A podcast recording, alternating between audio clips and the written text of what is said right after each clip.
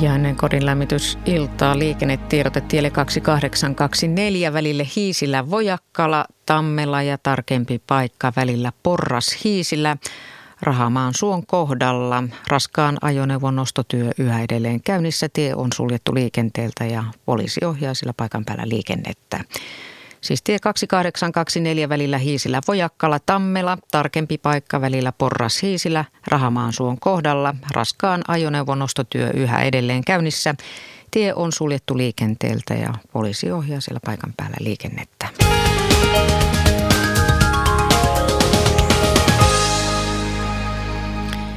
Ja nyt täällä Radio Suomessa alkaa kodinlämmitysilta, jonka johdattelee Ari Meriläinen ja Minna Korhonen.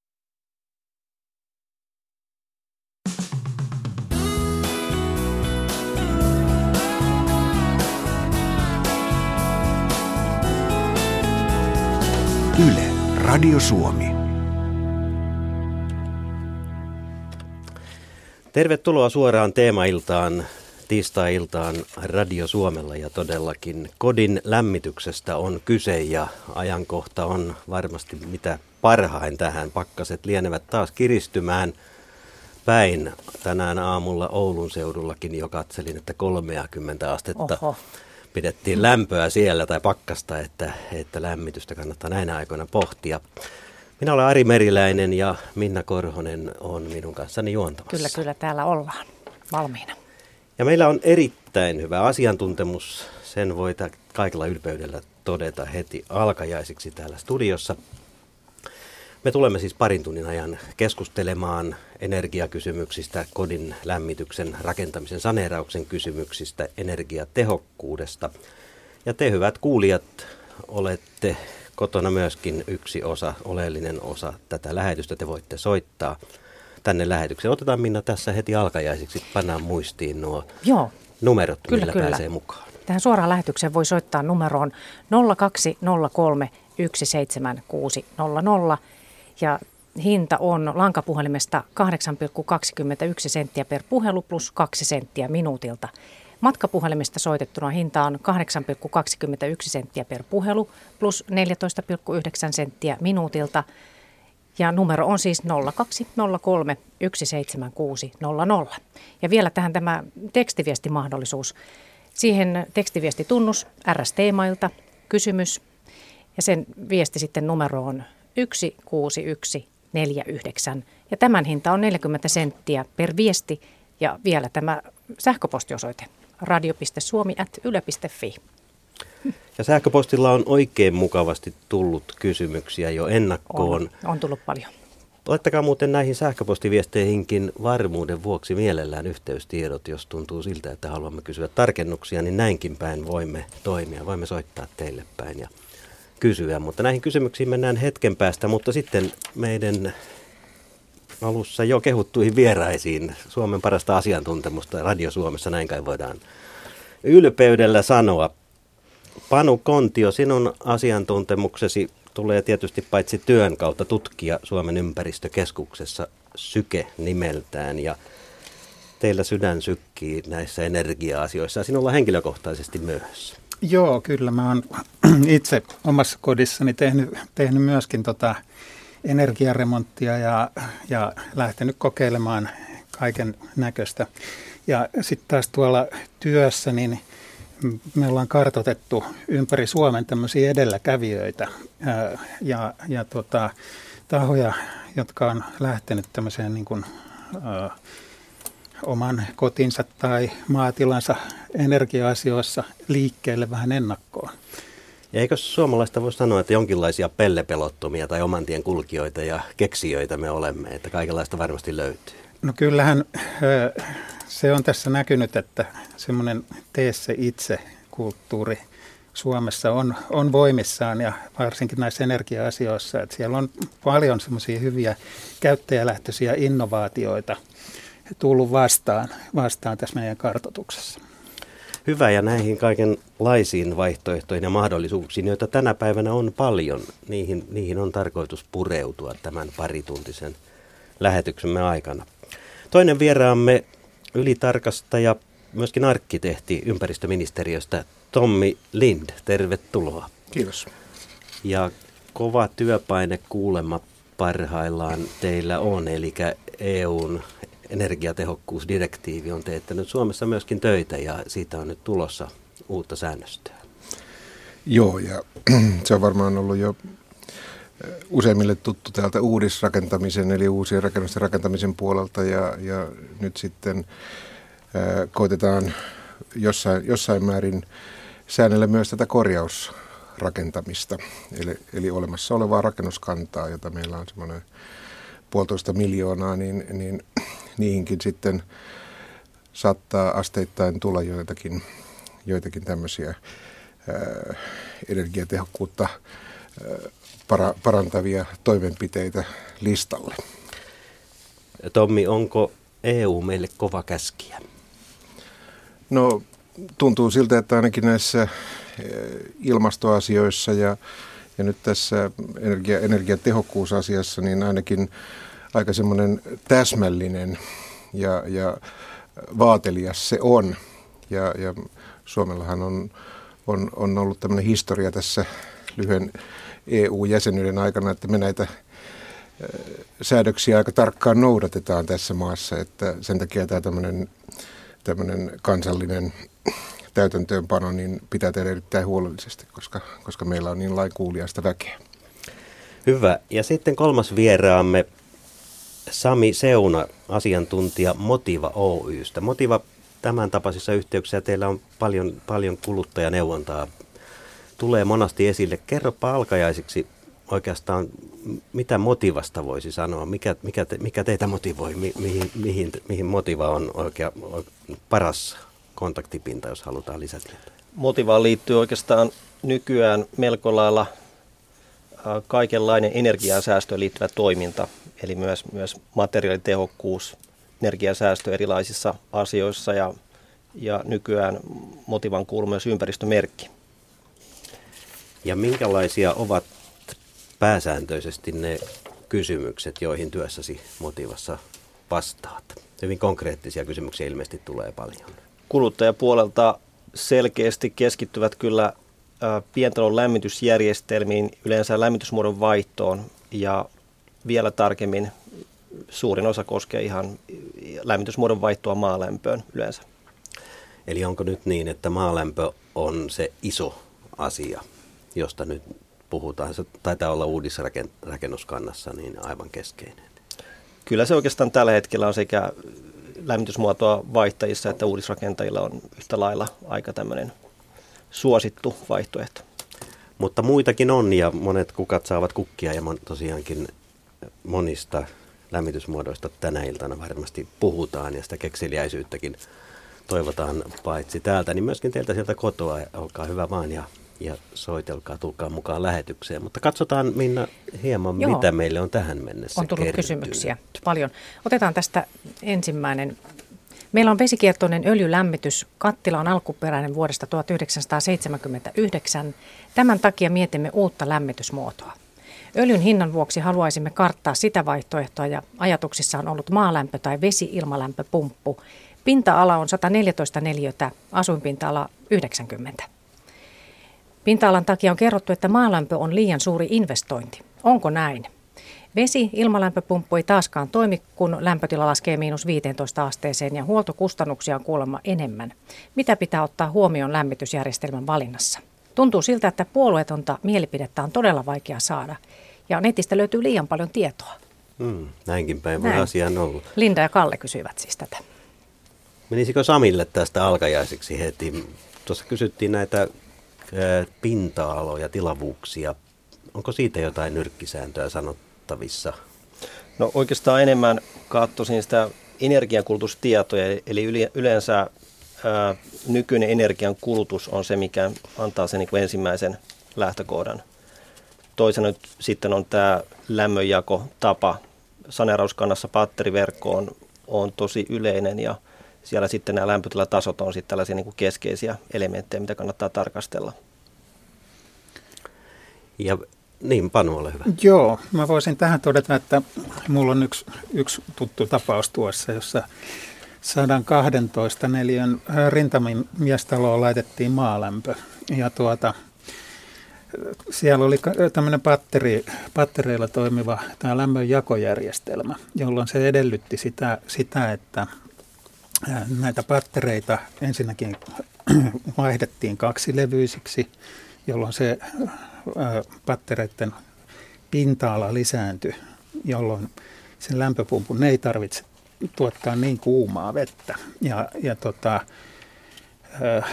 ja siellä se energian tai öljyn kulutus oli luokkaa 2700 litraa vuodessa, niin kyllähän siinä se takaisinmaksuaika sitten heidän tapauksessaan oli, oli lähemmäs kymmentä vuotta. Mutta jos nyt ajatellaan koko talon ikää, niin eihän se nyt kymmenen vuotta mikään, mikään kauhean paha ole minun mielestäni. Niin ja eikös, eikös niin, että tässä ajatellaan tietysti vähän muutakin kuin takaisin maksuaikaa, että, että kyllähän tässä ympäristön suojelun näkökulma on, on, on myöskin keskeinen. Kyllä, ilman muuta siis se, että tota, hiilidioksidipäästöt vähenee, niin se on, se on tietysti meidän ka- kaikkien kannalta hyvin tärkeä asia. Ja sitten toinen on myöskin se, että asumismukavuus saattaa lisääntyä. Et riippuen siitä, että miten se käyttövesijärjestelmä siellä hoidetaan, niin, niin saattaa ollakin, että, että tuota, asumismukavuus kasvaa samalla, kun remontti tehdään, jos se oikein tehdään. Otetaanko vielä lisää Otetaan tähän, Minna? Joo. Kun maalämpöpumppuun asennetaan maaputkisto eikä energiakaivoa, niin se suositellaan laitettavaksi puolentoista metrin syvyyteen. Maanlämpö on kuitenkin neljän metrin syvyydessä tasainen ympäri vuoden. Onko putkiston asentamisesta tälle syvyydelle jotain haittaa vai olisiko se itse asiassa jopa parempi syvyys kuin yleisesti suositeltu 1,2 tai 1,5 metriä? Arto Leskinen. Löytyisikö Samilta jotakin näppituntumaa syvyyksistä? Panu oli kovastikin käsi pystyssä. No joo. Lähdetään tuota, näin päin. Tuota, sanotaan, sanotaan nyt näin, että kun itse näitä pohdiskelin, pohdiskelin näitä asioita ja selvi, selvitin silloin, kun me, meillä asennettiin maalämpöpumppu, niin tota, totta on, että tämä auringon lämpö tunkeutuu noin neljään metriin, mutta, mutta siinä on se, se ajatus, että kun se keruuputki ottaa sitä joka suunnasta ympäriltään, sitä, sitä lämpöä, niin silloin sitä ei kannata ihan niin syvään laittaa, vaan, vaan tota, vähän pinnemmaksi, koska, koska muuten sinne sit voi jopa muodostua niin kuin ikirouta. Routa, että näin olen lukenut, mutta en tiedä, onko tätä esimerkiksi tutkittu. Tuossa tulikin mielenkiintoinen näkökulma kuinka paljon oikeasti tiedetään ja mitä on tutkittu. Tätä kai kannattaa pitää mielessä. Nyt, nythän, jos lähdetään tuolta ää, ener, öljykriisin ajoista, niin ää, silloin, viimeistäänkin silloin Suomessa lähdettiin aika tavalla uudistamaan rakennustapoja ja tekniikkaa. Ja, ja oliko kaikkea sitten tutkittu tarpeeksi vai mikä meni mönkään onko siinä omat riskinsä, että nyt lähdetään voimakkaasti uudistamaan tällä hetkellä ja kuitenkaan maalämmöstähän ei oikeastaan voi olla pitkäaikaista tietoa. Mitä Sami sanoo tähän? Niin, sen verran olisin jatkanut, jatkanut tähän, että tota, tosiaan muistan lukeneeni, että on joskus kauan aikaa sitten on, on tehty asennuksia sinne kolme metriä syvemmällekin näihin putkistoille ja, ja tota, tosiaan tämä metri ja reilu metri asennussyvyytenä, niin se on kyllä ollut vallitseva nyt varmaan ainakin 10-20 vuotta. Ja käytännössä tämähän nyt on esimerkiksi tuommoinen, äh, jos nyt ajatellaan, mistä täällä Etelä-Suomessa tämmöinen noin metrin asennussyvyys, niin tarkoittaa, että se lämpötila siellä putken ympäristössä pyörii vuoden aikojen mukaan niin, että se on siellä, siellä tota, vähän nollan yläpuolella alimmillaan ja ylimmillään siellä plus 15 asteen paikkeilla – Hyvä, jatketaan näistä asioista hetken kuluttua, mutta otetaan ensimmäinen soittaja nyt mukaan lähetykseen. Ja Tervolasta meillä pitäisi olla Olavi Niemi nyt langalla. Onko Olavi paikalla? Kyllä olen. Tervetuloa lähetykseen ja siellä ilmeisesti tänä aamuna Tervolan suunnalla herättiin melkoiseen pakkaseen. Öö, meidän, meidän keittiömittarissa oli miinus 32. No niin, eli se on aika rapsakkaa menoa silloin. Ja, Ihan, ihan kuiva kokeli. ja säh, sähkömittari pitää melkoista pauketta siellä vai millä teillä lämmitetään? Ja meillä, meillähän lämmitetään tällä äh, kotimaisella puuenergialla ja, ja kun metsä täytyy hoitaa, sieltä tulee sitä puuta, jota ei metsäyhtiö huoli, niin, niin se täytyy sitten käyttää lämmitykseen ja sillä me kotia lämmitetään. Kerropa lähemmin, miten, miten se tapahtuu ja onko teillä risutalkoota vai no, mi, mistä on kyse? Ei, kun moottori saan kanssa metsään ja, ja sieltä tätä koivurankaa, mikä, mikä on tämmöistä äh, niin sanottua haaskiopuuta ja, ja, ja sitä kotiin ja sitten on iso lämpövesivara ja puukattila, Högvorsin tekemismainosta kestää, niin, niin, niin tuota, sillä lämmitetään varaaja ja sitten sillä pärjää äh, kovillakin pakkasilla niin hyvinkin äh, yli vuorokauden, ettei tarvitse olla aina pitää tulta uudissa. No mitä sanoisit Olavit kuulijoille ja täällä studiossakin meille, meille, onko tuossa nyt sitten tarjolla myöskin semmoinen hyvä hyötyliikuntamuoto Kuule, sehän on isä- nimenomaan, sehän on talon nimenomaan miehelle? sitä. Joo, se on nimenomaan sitä. Hyötyliikuntaa ja sitten metsä, metsä tulee hoidettua ja se joutava puu sieltä käytetään hyödyksi, jonka, jonka hiilidioksiditaso ei, ei tuota, niin nosta tätä meidän, meidän tuota, niin, ää, tämä ilma, ilmastonmuutosta, kun se, on, se, kun se häviää, se häviää ja se muodostaa sen samalla hoaa kuin se sitten vai, vai palako se uudissa. Ja kysytäänpäs tästä puu, puunpolttoteknologiasta. Yksi tietysti kiinnostava ta- mm, asia on se, kuinka tehokasta ja puhdasta jälkeä tänä päivänä kattiloissa tulee. Osaako teidän studio väki kommentoida täällä, että, että kuinka hyvästä vaihtoehdosta tässä on kysymys ympäristön ilmaston kannalta? No sen verran voisin sanoa, että, että tosiaan kyllä puulämmitys silloin, kun puuta saadaan omasta takaa, eli tosiaan on tämä vaihtoehto, että puu, puu lahoaa jonnekin tai sitten se käytetään hyödyksi polttamalla. Toki siitä niin kuin suuri osa saadaan, saadaan talteen, mutta kyllä niin kuin ajattelee, että onko se, no riippuen, että onko se takka, kattila, uudempi, vanhempi malli, niin kyllä siinä aina, aina jonkun verran siinä hyötysuhteessa häviöitäkin syntyy ja sitten on tietysti tämä pienhiukkasnäkökulma sitten, niin kuin joka on sitten ihan oma aiheensa kyllä, mutta, mutta kyllä ennen kaikkea tämmöinen niin kuin puupoltto, just ajatellen kovimpien pakkasen tällaista vähän niin kuin tukilämmitysmuotoa, niin kyllä se tuntuu erittäin järkevältä kyllä monella tavalla. Ja koivusta tulee pakkasilmalla oikein mehevä maukas tuoksu myöskin, semmoinen nostalginen hieno tuoksu. Mutta mitäs meidän ympäristöministeriön edustajamme, eli Tommi Lind, pienhiukkasista puhutaan. Mitä sanoisit Olaville?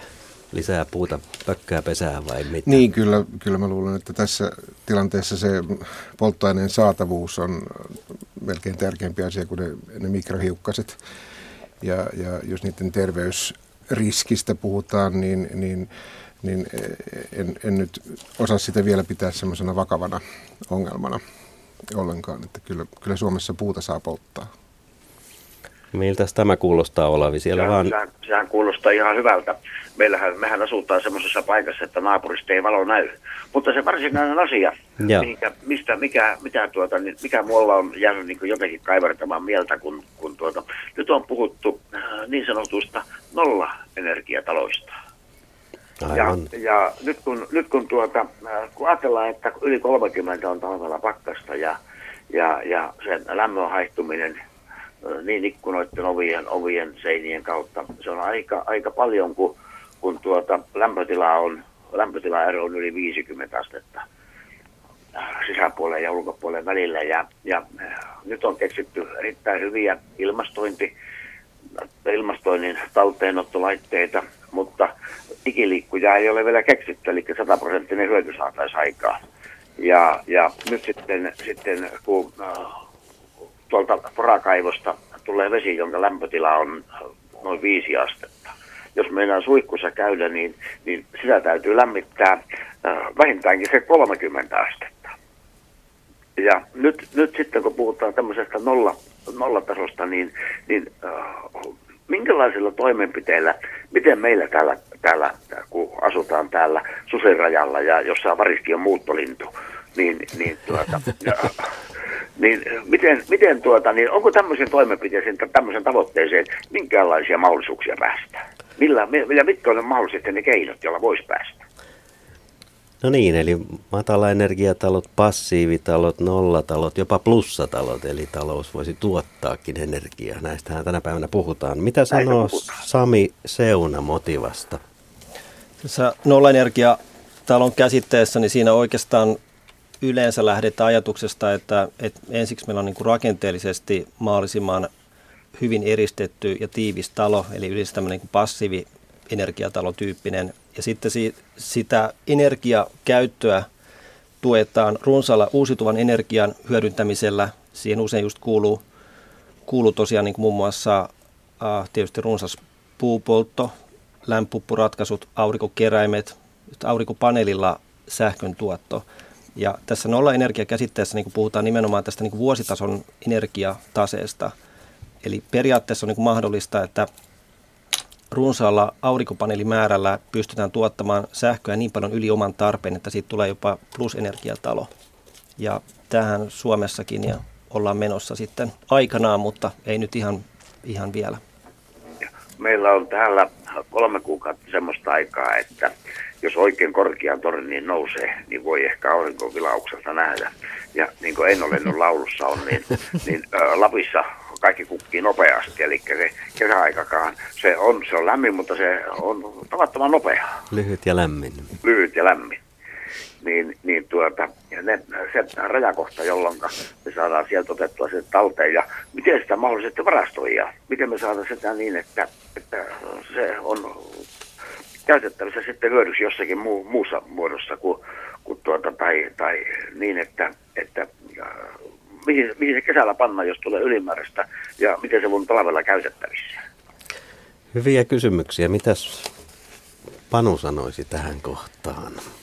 No, energian kausivarastointi on kyllä semmoinen ongelma, jota ei ole vielä, vielä niin kuin ratkaistu, että mm. millä aurinkoa kel, kesältä. Kel, kellariin ei voida laittaa, niin. sinne voidaan laittaa marjoja ja Mut ne on Ei nyt ihan välttämättä kyllä. näin, nimittäin tuota, äh, monissa Euroopan maissa on jo yleistynyt se, että kasvihuoneiden alle rakennetaan suuret vesisäiliöt ja, ja tota, kesällä aurinkokeräimillä sinne varastoidaan siihen veteen lämpöä ja sitä käytetään talvella tietysti tuolla pohjoisessa Suomessa niin, niin tota, olosuhteet voi olla vähän toisenlaiset, että se ei ihan toimi.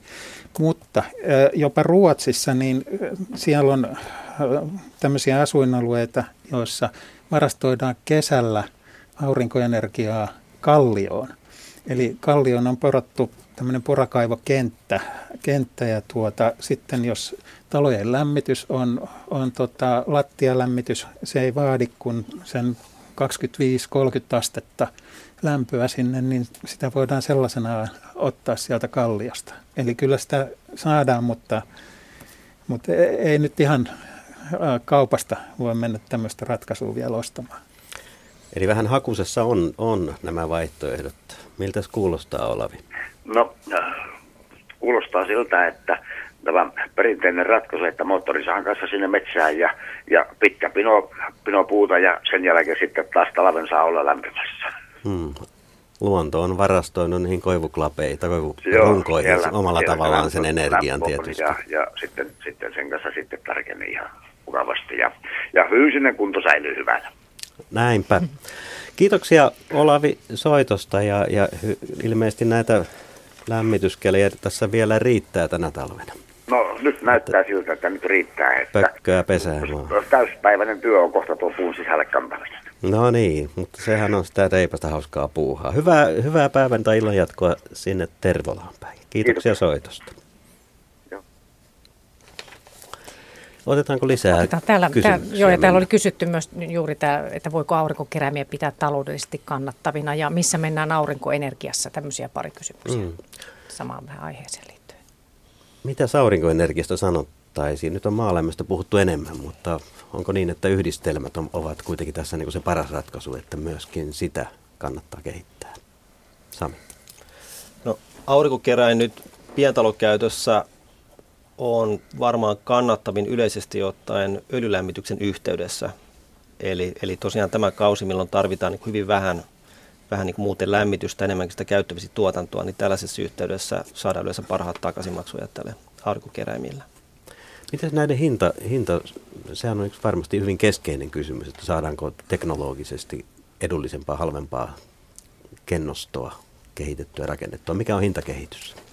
Hinnat on tullut tosi reilusti alaspäin kyllä, mutta toisaalta kun ajattelee sitä kokonaisjärjestelmää, niin siellä on se aurinkokeräin on vain yksi komponentti siitä koko järjestelmästä. Että siinä tarvitaan paljon työtä, työtä osaa ja tietysti hyvää suunnittelua, että saadaan tämmöinen hyvä ratkaisu toimimaan. Itse ää, tota, yhdistin silloin, kun saneerasin talon, niin tähän maalämpöön aurinkokeräimet. Ja, ja tota, mä kyllä olen suhtautunut sillä tavoin, että sen takaisinmaksuajan olen laskenut koko järjestelmälle. Etten erittele sitä aurinkokeräinten osuutta, koska, koska ää, nyt esimerkiksi kun piti uusia käyttövesivaraaja, niin olisin sen joka tapauksessa uusinut sen maalämpöpumpun remontin yhteydessä, mutta nyt se palvelee myöskin aurinkokeräimiä, että, että hyvin vaikea sanoa silloin, kun lähdetään rakentamaan hybridijärjestelmää, että, että mikä kustannus kuuluu mihinkin. Ja jos saa jatkaa vielä, niin tuota, eräs ystäväni, kun kyseli näistä takaisinmaksuajoista, niin totesin, että laitoin aurinkokeräimiin sen verran rahaa, kun perheelle yksi etelämatka maksoi että te menitte viikoksi aurinkoon, mä nautin 30 vuotta äh, kaiket kesät aurinkosuihkusta. Että näinkin voi asian mieltää, eikä pelkästään laskea sitä energiamuotojen kilpailuna. Otetaanpa välillä myöskin nuo puhelinnumerot. Joo, täältä tosiaan tänne suoraan lähetykseen voi soittaa numeroon 0203 176 00 tai sitten niitä tekstiviestejä siihen RST-mailta, kysymys siihen ja numero on 16149 tai sähköpostilla radio.suomi.yle.fi. Ja täällä näitä kysymyksiä on, että jos vaan otetaan, lisää, otetaan, otetaan, otetaan tästä tämmöinen oma kotitaloasukas asukas Ylöjärveltä kysyy, Ilmapumput ovat yleistyneet, mutta vesi-ilmalämpöpumppuja ei asenneta samaan tahtiin ainakaan omakotitaloihin. Eivätkö alan liikkeet niitä kummin kummemmin enää edes tarjoa. Sopivatko ne edes hyvin omakotitaloihin? Ovatko ne liian järeitä laitteita, ainakin jos yhdistään esimerkiksi öljylämmityskattiloihin? Ulkoyksikkö purkaa ulos vettä, joka voi vaikuttaa rakennuksen seiniin ja perustoihin jäätyessään. Niistä puuttuu poistoveden ohjausletku, joka ilmapumpuissa on. Kannattaako tällaisia laitteita hankkia? Eli nyt puhutaan siis vesikeskuslämmitysjärjestelmästä ja siihen ilma tai lämpöpumpun yhdistäminen. Mitä sanoo Sami Seuna motivasta? Ilmavesilämpöpumppuja on Suomessa Suomeen tuotu vielä suhteellisen pieniä määriä, että Keski-Euroopassa se on huomattavan paljon yleisempi järjestelmätapa kyllä. Et, että taas yleistään voisi sanoa, että ää, ilmavesilämpöpumppu tulee yleensä jonkun verran kyllä edullisemmaksi kuin maalämpöinvestointi, eli se sopii sopii yleensä kohteisiin, jossa on pienempi tämä energian kulutus. Myöskin se energian säästö on pienempi kuin maalämmöllä yhtä lailla. Mutta toisaalta ilmavesilämpumpulla on vähän niin sama, samat nämä niin kuin haasteet kuin ilmalämpumpullakin, eli silloin kun ilmat kylmenee tarpeeksi paljon, että mennään kove, kovemmille pakkasille, niin silloin yleensä rupeaa, rupeaa tulemaan niin kuin ongelmia, että voi, voi tulla ihan niin kuin lä, riittävässä lämpötilatasossa Esimerkiksi jos vaatii riittävän kuumaa vettä, niin sen tuottaminen saattaa olla haaste ilmavesilämpumpulle ja, ja tota, muutenkin kaikilla näillä ilmalämpöpumpputyypeillä niin se lämpökerroin tippuu alas kylmillä keleillä ja, ja myös se lämmön tuotto tippuu teholtaan niin kuin heikommaksi. Otetaan vielä tähän tarkemmin tuosta ennen seuraavaa puhelua Minkälaisissa pakkasrajoissa nyt sitten todellisuudessa? Tästä varmasti on monta mielipidettä, milloin lämpöpumpun teho alkaa hiipua. Musta itselläni asennettiin jokunen vuosi sitten ilmalämpöpumppua ja sitä huollon yhteydessä mitattiin yli 20 asteen pakkasella ja kyllä sieltä vielä hyötysuudetta tuntui löytyvän. Tässä on Varmaan sen takia niitä mielipiteitä löytyy, että siinä löytyy todella laaja kirjo. Eli meillä on hyvin monenlaatuisia laitteita ja sitten yleensä uudemmat laitteet on tässä suhteessa parempia kuin vanhat. Että se skaala ulottuu ihan, ihan sanotaan, että miinus 10 asteesta tuonne miinus 25 asteen paikkeelle. Eli hyvin monenlaista laitetta löytyy. No niin. Ja, ja sitten lähdetään eteenpäin. Kyllä, kyllä. Oli vähän, niin, eli kerro vähän Minna, nyt ollaan ekologiseen suuntaan menossa Joo. vahvasti tässä. Kyllä, kyllä. Esa Aroheinilä Limonsaaren yhteisökylästä pitäisi olla siellä linjoilla iltaa. No, iltaa. Niin, te olette siellä rakentamassa ekologista yhteisöä ja, ja siellä, millä siellä sitten lämmitetään taloja? No puullahan se nyt lämpiä, kun Suomessa ollaan, niin se on hyvin luonnollinen vaihtoehto. Mitenkäs ne talot on sitten rakennettu, että siellähän varmasti ekologista on tämä rakentaminenkin? Niin, no se on tietysti tämä ekologisuus vaikea termi tässä, mutta tämmöistä niin kuin luonnonmateriaalirakentamistahan tämä on, joka tietysti sitten tarkoittaa myös sitä, että, että tota, ö, lämpöhäviöt on kyllä suurempia mitä niin kuin, ö, teollisilla materiaaleilla ja jolloin, jolloin se ei ole siis samalla tavalla niin kuin tehokasta. Joo. Mutta kyllä tätä niin kuin ekorakentamisenkin voi pitää. Just. No tässä ainakin nettisivulla ne on kirjoitettu, että ainakin suunnitelmissa on ollut ruokosavitalon, olki- ja ruokopaalitalon ja tämmöisen perinteisemmän hirsitalon rakentaminen, niin ovatko ne jo pystyssä? No hirsitaloja on useampi pystyssä ja tota, sitten on pölkkysaveja kokeiltu ja, ja ensi kesänä tulee sitten niin ruokosavirakennuksia kaksi. Eli nyt puhutaan aika vahvasti luonnonmukaisesta rakentamisesta. Missä päin tämä Livonsaaren yhteisö kyllä muuten on? Tota, mm, Naantalia nykyisellään. Aivan. Just. Ja minkä, mistä innostus tämän tyyppiseen, mikä kannustaa eniten teitä livonsaarelaisia tässä yhteisön kehittämisessä? No siinä on tietysti, että itse tekeminen on kivaa ja nämä on semmoisia materiaaleja, joilla, jolla se on hyvin luontevaa se itse tekeminen, että koska asiantuntijoita ei juuri alalta edes löydy. Ylipäätään tämä on tämmöinen niin kuin itse tekemisen projekti koko, koko systeemi. Että. Niin täällä lukee täällä, että 110 prosenttia puhdasta unelmaa ja vallankumousta täällä teidän nettisivulla. Niin, vallankumous on aika pieni, mutta tota, unelmat on suuria. No miten, miten teillä unelmille käy pakkasilla, kun lasketaan tuonne parinkymmenen ja enem, enempikin asteisiin? Vieläkö unelmat elävät niissä pakkasissa? No kyllä, se tota, lyödään klapia pesää vaan tiheämmin, ei se sen kummempi asia. Mm. On, on sitä ennenkin puulla lämmitetty. Aivan. Onko niin, että tämmöisessä ekorakentamisessa todellakin pitää vähän niin kuin itse, itse olla se mestari ja asiantuntija, että, että ulkopuolista asiantuntemusta ei kovin helposti ole, ole saatavissa, tai ainakaan yksiselitteistä asiantuntemusta. Niin, se siinä on, että kokemuksia on niin vähän, että löytyy hyvin vähän, siis kun asiat on niin monella tavalla toisaalta ja toisaalta, ja, ja sitten materiaalit on aika herkkiä myös, että se riippuu hyvin paljon käytöstä myös, että miten ne käyttäytyy, että homehtuuko joku vai, vai, vai hengittääkö se kosteuden läpi. Tuli mieleen, että, että niin. ne, niistä on hirveän vaikea niin kuin sanoa, sanoa tätä, niin kuin yksiselitteisiä asioita. Niin siellä ehkä ei eletä ihan vielä niin kuin hobitit, hobitit maan alla. Sellaistakin on kyllä haaveiltu, mutta no niin. ma- maanalaisessa asumisessa on niin kuin omat haasteensa, että miten se, miten se saadaan se kosteus pysymään poissa ja sitten mennään heti ihan erilaisiin rakenteisiin ja materiaaleihin. Niin, mutta tämäkin on käynyt siis mielessä. Kyllä, kyllä. Turvekammista haaveilin niin kuin heti ensimmäisenä, kunnes sitten ymmärsin, että, että sitähän ei saa edes palamaan sitä turvekammia, koska se on niin kostea. Hmm, siinä on monenlaista puolta.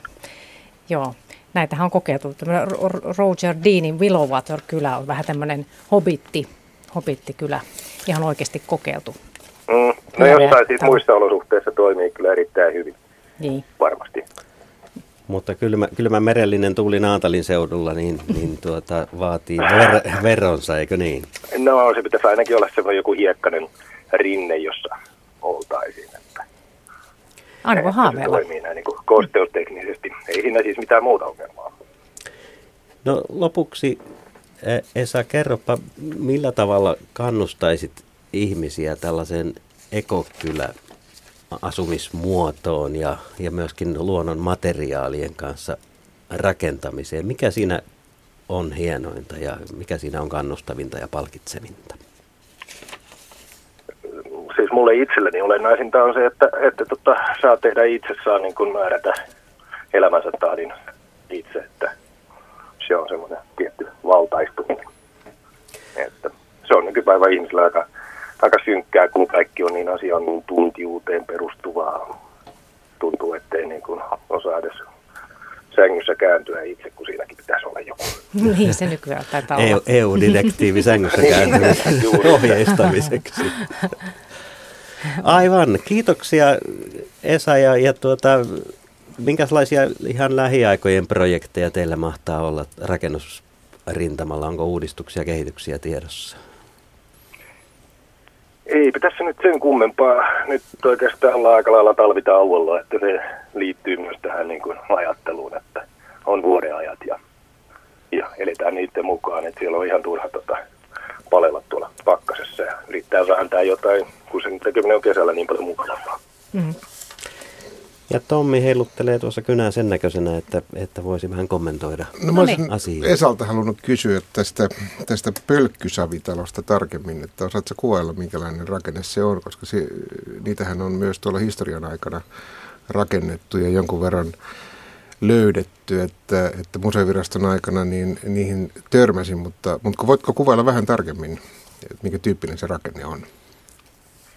Joo, siis sehän on niin kuin, vähän kuin tiilitalo, mutta se on muurattu pölkkän niin kuin Aivan. jostain puun kappaleesta. Siis tuossa nyt on käytetty ihan klapeja. Se on pyöreän muotoinen tämmöinen niin kuin saunarakennus, jossa kyllä tällä hetkellä itse asiassa asutaan. Mutta, mutta tota, sehän on hirveän helppo tehdä itse kantava runko ja lyödään vaan sitä, tota, muurataan pölkkyjä päällekkäin. Kuinka paksu se suurin piirtein se seinä, seinä No, sitten? siinä on 40 senttiä se Joo, seinän paksuus. aivan. Eli se on, se on jo tämmöinen massiivirakenne kuitenkin, että Se on joo. Joo. Ja saunanahan se ei nyt välttämättä niin toimi hälyttävän hyvin, koska se myös Mm. syö sitä lämpöä erittäin halukkaasti. Et, että ei nyt välttämättä ihan niin kuin paras ratkaisu tähän tarkoitukseen, mutta, mutta niin kuin kokeiluna kiinnostava. erittäin mielenkiintoinen projekti. Mistä päin muuten tällainen on peräisin? Se ei ihan suomalaiselta alkuperäiskeksinnöltä välttämättä kuulosta. Tuohon en osaa vastata kyllä. Niitä on, on Suomessakin ja eri puolilla paljon. No sehän on hyvin, hyvin vanha rakenne, siis tämä savirakentaminen, jos siitä puhutaan, että, Niin. että se, se, sehän tuhansien vuo- vuosien taakse, taakse johtaa, johtaa juurensa ja arkeologisista kaivauksista näitä on eri puolta maailmaa löydetty. Mutta tämä, tämä pölkkyjen käyttäminen ja tämmöisen puujätteen käyttäminen siinä, siinä niin kuin mukana, niin, niin mä luulen, että se, se saattaa olla kyllä enemmän tämmöinen pohjoinen ilmiö. Ja, ja ei, ei, mulla ei tarkempaa tietoa siitä, mutta että, että Suomesta näitä on löytynyt. Ja, ja kokeilujakin on tehty vielä, vielä tota, viime, viime vuosisadankin puolella, niin, niin, ja, ja ehkä viimeinen aalto oli tämä, tämä toisen maailmansodan jälkeinen ja aikainen äh, tämmöinen pulakausi, jolloin, jolloin piti, piti löytää rakennusmateriaaleja, jotka, jotka, koska kaupasta ei saanut mitään. Niin on se tavattoman halpa rakenne kyllä. No niin, Saveja löytyy Suomen maasta. varmasti. Kiitoksia Esa Aroheinille Livonsaaren yhteisökylästä ja, ja, ja tuota, noin, toivotetaanko teille pakkasia vai helteitä vai mitä vai onko kaikki, kaikki yhtä hyviä? Kaikki käy. Kaikki käy. Hyvä. Kiitos paljon soitosta ja, ja, ja jatketaan keskustelua täällä studiossa. Tässä oli pieni johdanto luonnonmukaiseen rakentamiseen ja Suomesta on sanottu se, että meillä tämä energiatehokas rakentaminen hyvin usein mielletään hyvin teknologiseksi rakentamiseksi. Mitä mieltä olette? Me ilmeisesti olemme tällainen teknologiauskollinen kulttuuri, jos vaikkapa Eurooppaan tai Pohjoismaihinkin verrataan. Sami. Voisi sen verran sanoa vielä tuosta ekologista rakentamisesta, että, että kyllä meillä on nyt Suomessa ruvennut tämä puurakentaminen ihan niin kuin kerrostaloja myöten pikkuhiljaa nostamaan nyt päätä. että meillä nyt on puurakentamisesta pientalopuolella onkin pitkät perinteet, mutta, mutta kyllä se nyt kun on ruvettu niin kuin ehkä myös ymmärtämään paremmin tämä niin kuin, ää, materiaalitehokkuus, eli myös tästä niin kuin rakentamista syntyvät päästöt. Eli on, on muitakin päästöjä kuin tämä pelkkä käytön mm. aikainen. Ei vain kulutus, vaan myöskin tosiaan niin kuin siihen investointiin liittyvä valmistuskustannus Kyllä. ja energiakulutus. Ää, teknologisesta vai luonnonmukaisesta? Onko Panu Kontio, onko suomalainen kulttuuri liian teknologia sitoutunutta? No, jos tarkastellaan tota, näitä meidän kartottamia edelläkävijöitä, niin väittäisin, että eh, ei ole yhtä ainoaa oikeaa tapaa.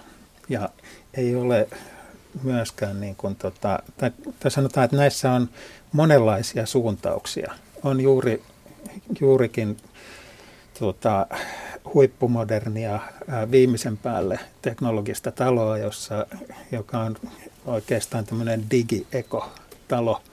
Ja sitten on vähän niin kuin tämmöisiä Livonsaaren tyyppisiä ää, ekologisesti rakennettu hyvin perinteisiä ää, ää, tota, ratkaisuja käyttäviä taloja. Ja molemmilla voidaan päästä niin kuin tosi hyviin, hyviin ratkaisuihin, että, että ei voida sanoa, että olisi yksi ainoa oikea tapa. Miltä ympäristöministeriön näkökulmasta näyttää, näyttää tämä kansainvälinen kulttuuri vastaan suomalainen kulttuuri? Onko meillä jotakin ominaispiirteitä, jotka selkeästi poikkeavat siitä tavasta, miten ilmeisesti Keski-Euroopassa on hyvinkin ennen, paljon satsattu ja tuettu myöskin niin kuin luonnonmukaisempaa energiatehokkuutta ja rakentamista ja järjestelmiä. Joo, eikä tarvitse mennä kun tuosta Lahden yli Ruotsiin, niin, niin kulttuuri on jo aika erilainen. Et meillä, meillä on kyllä tosiaan vi, viime vuosina ja, ja vuosikymmenenä kovasti satsattu tähän, tähän koneelliseen, koneelliseen äh, niin kuin ilmanvaihtoon ja, ja ylipäänsä talotekniikkaan. Ja tällä, tällä saralla Suomi lienee äh, maailman lainausmerkeissä edistynein valtio.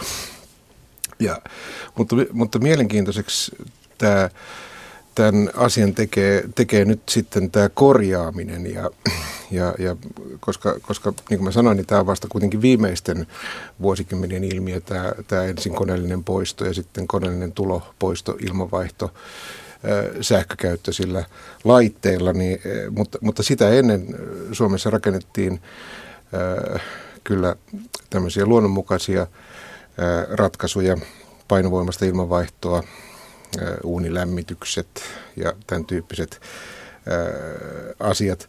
Ja meidän rakennuskannasta, tästä vanhemmasta rakennuskannasta, niin suurin osa on tätä.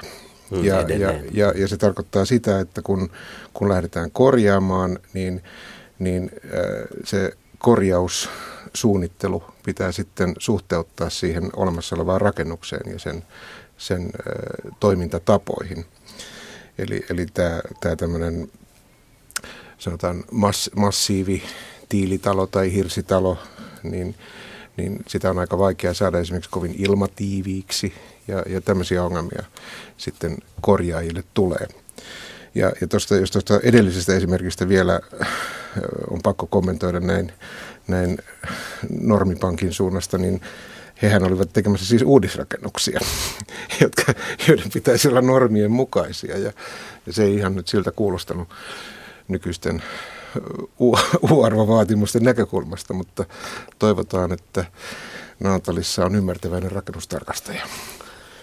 Aivan, eli, eli tuota, kaikki tietenkin pitäisi sallia, tai sanotaan näin, että, että on, on, on varmasti niin mielikuvituksellisiakin ratkaisuja, kannattaa ainakin kokeilla, mutta että tästä pölkkysavitalosta ei taideta normia suomalaiseen rakentamiseen enää saada.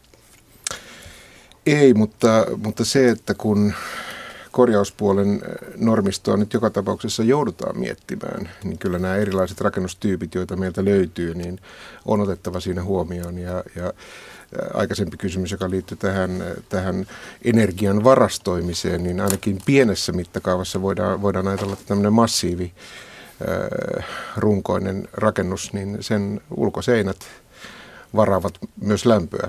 Ja, ja jos se nyt suorastaan hirveästi varaa energiaa, niin ainakin tasaa sitä, sitä kosteuden ja lämmön siirtymistä siitä rakenteen läpi. Ja näin sanoi siis Tommi Lind, ylitarkastaja ympäristöministeriöstä ja Motivan suunnalta Sami Seuna heilutteli kynää vielä että kommenttia tähän ennen kuin pikapuoliin siirrymme hetkeksi merisään pariin. Niin, Suomessa on tosiaan niin kuin uudisrakentamispuolella talotekniikan, osu, äh, talotekniikan tämä niin mer, merkittävä äh, taso on niin kuin noussut niin kuin hyvin keskeiseksi, eli niin kuin uudistalot on niin kuin erittäin korkeasti varustettu ja äh, se toisaalta siitä saadaan käyttömukavuutta ja toisaalta äh, monella tavalla saadaan energian säästöä, mutta voidaan sanoa, että haasteeksi on muodostunut jo tässä vanhemmassakin kannassa tämä, että tämä huomattavasti alkeellisempikin talotekniikka, niin sitä ei läheskään aina osata käyttää oikein.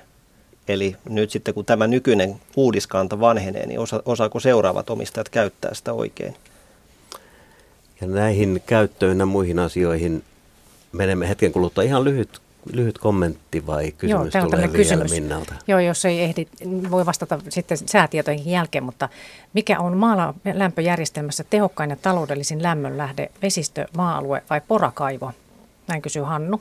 Niin, tai kallio ja geolämpö, näistäkin puhutaan. Mm, mutta näistä voi puhua lisää. Me palaamme siis, kyseessä on kodin lämmitysilta. Kuuntelette Radio Suomea.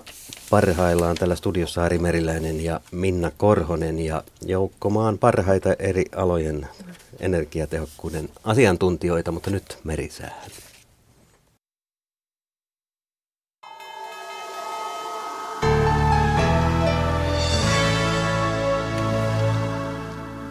Niin, kello on 18.50 on merisäätietojen aika, joka alkaa jäätämisvaroituksella. Jään kertyminen alusten rakenteisiin on kohtalaista Suomenlahdella ja Selkämerellä.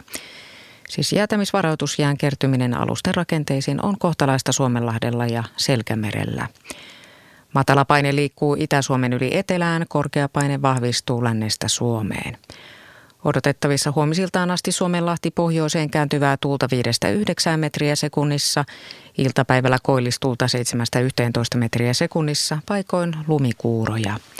Pohjois-Itämeri, Ahvenameri ja Saaristomeri heikkenevää pohjoistuulta yöstä alkaen 3-7 metriä sekunnissa. Myöhemmin iltapäivällä koillistuulta 7-11 metriä sekunnissa, enimmäkseen hyvä näkyvyys. Selkämeri ja merenkurkku, yöllä suunnaltaan vaihtelevaa tuulta 2-6 metriä sekunnissa, päivällä idän puolesta tuulta 5-10 metriä sekunnissa, enimmäkseen hyvä näkyvyys.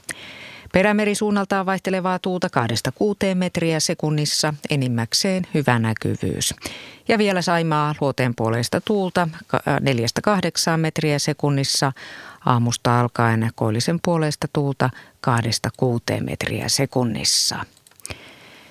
Ja sitten sitten odotettavissa keskiviikkoillasta torstailtaan Suomenlahti, Pohjois-Itämeri, Ahvenanmeri ja Saaristomeri idän puolesta tuulta kovan tuulen todennäköisyys yöllä 30 prosenttia päivällä alle 14 metriä sekunnissa.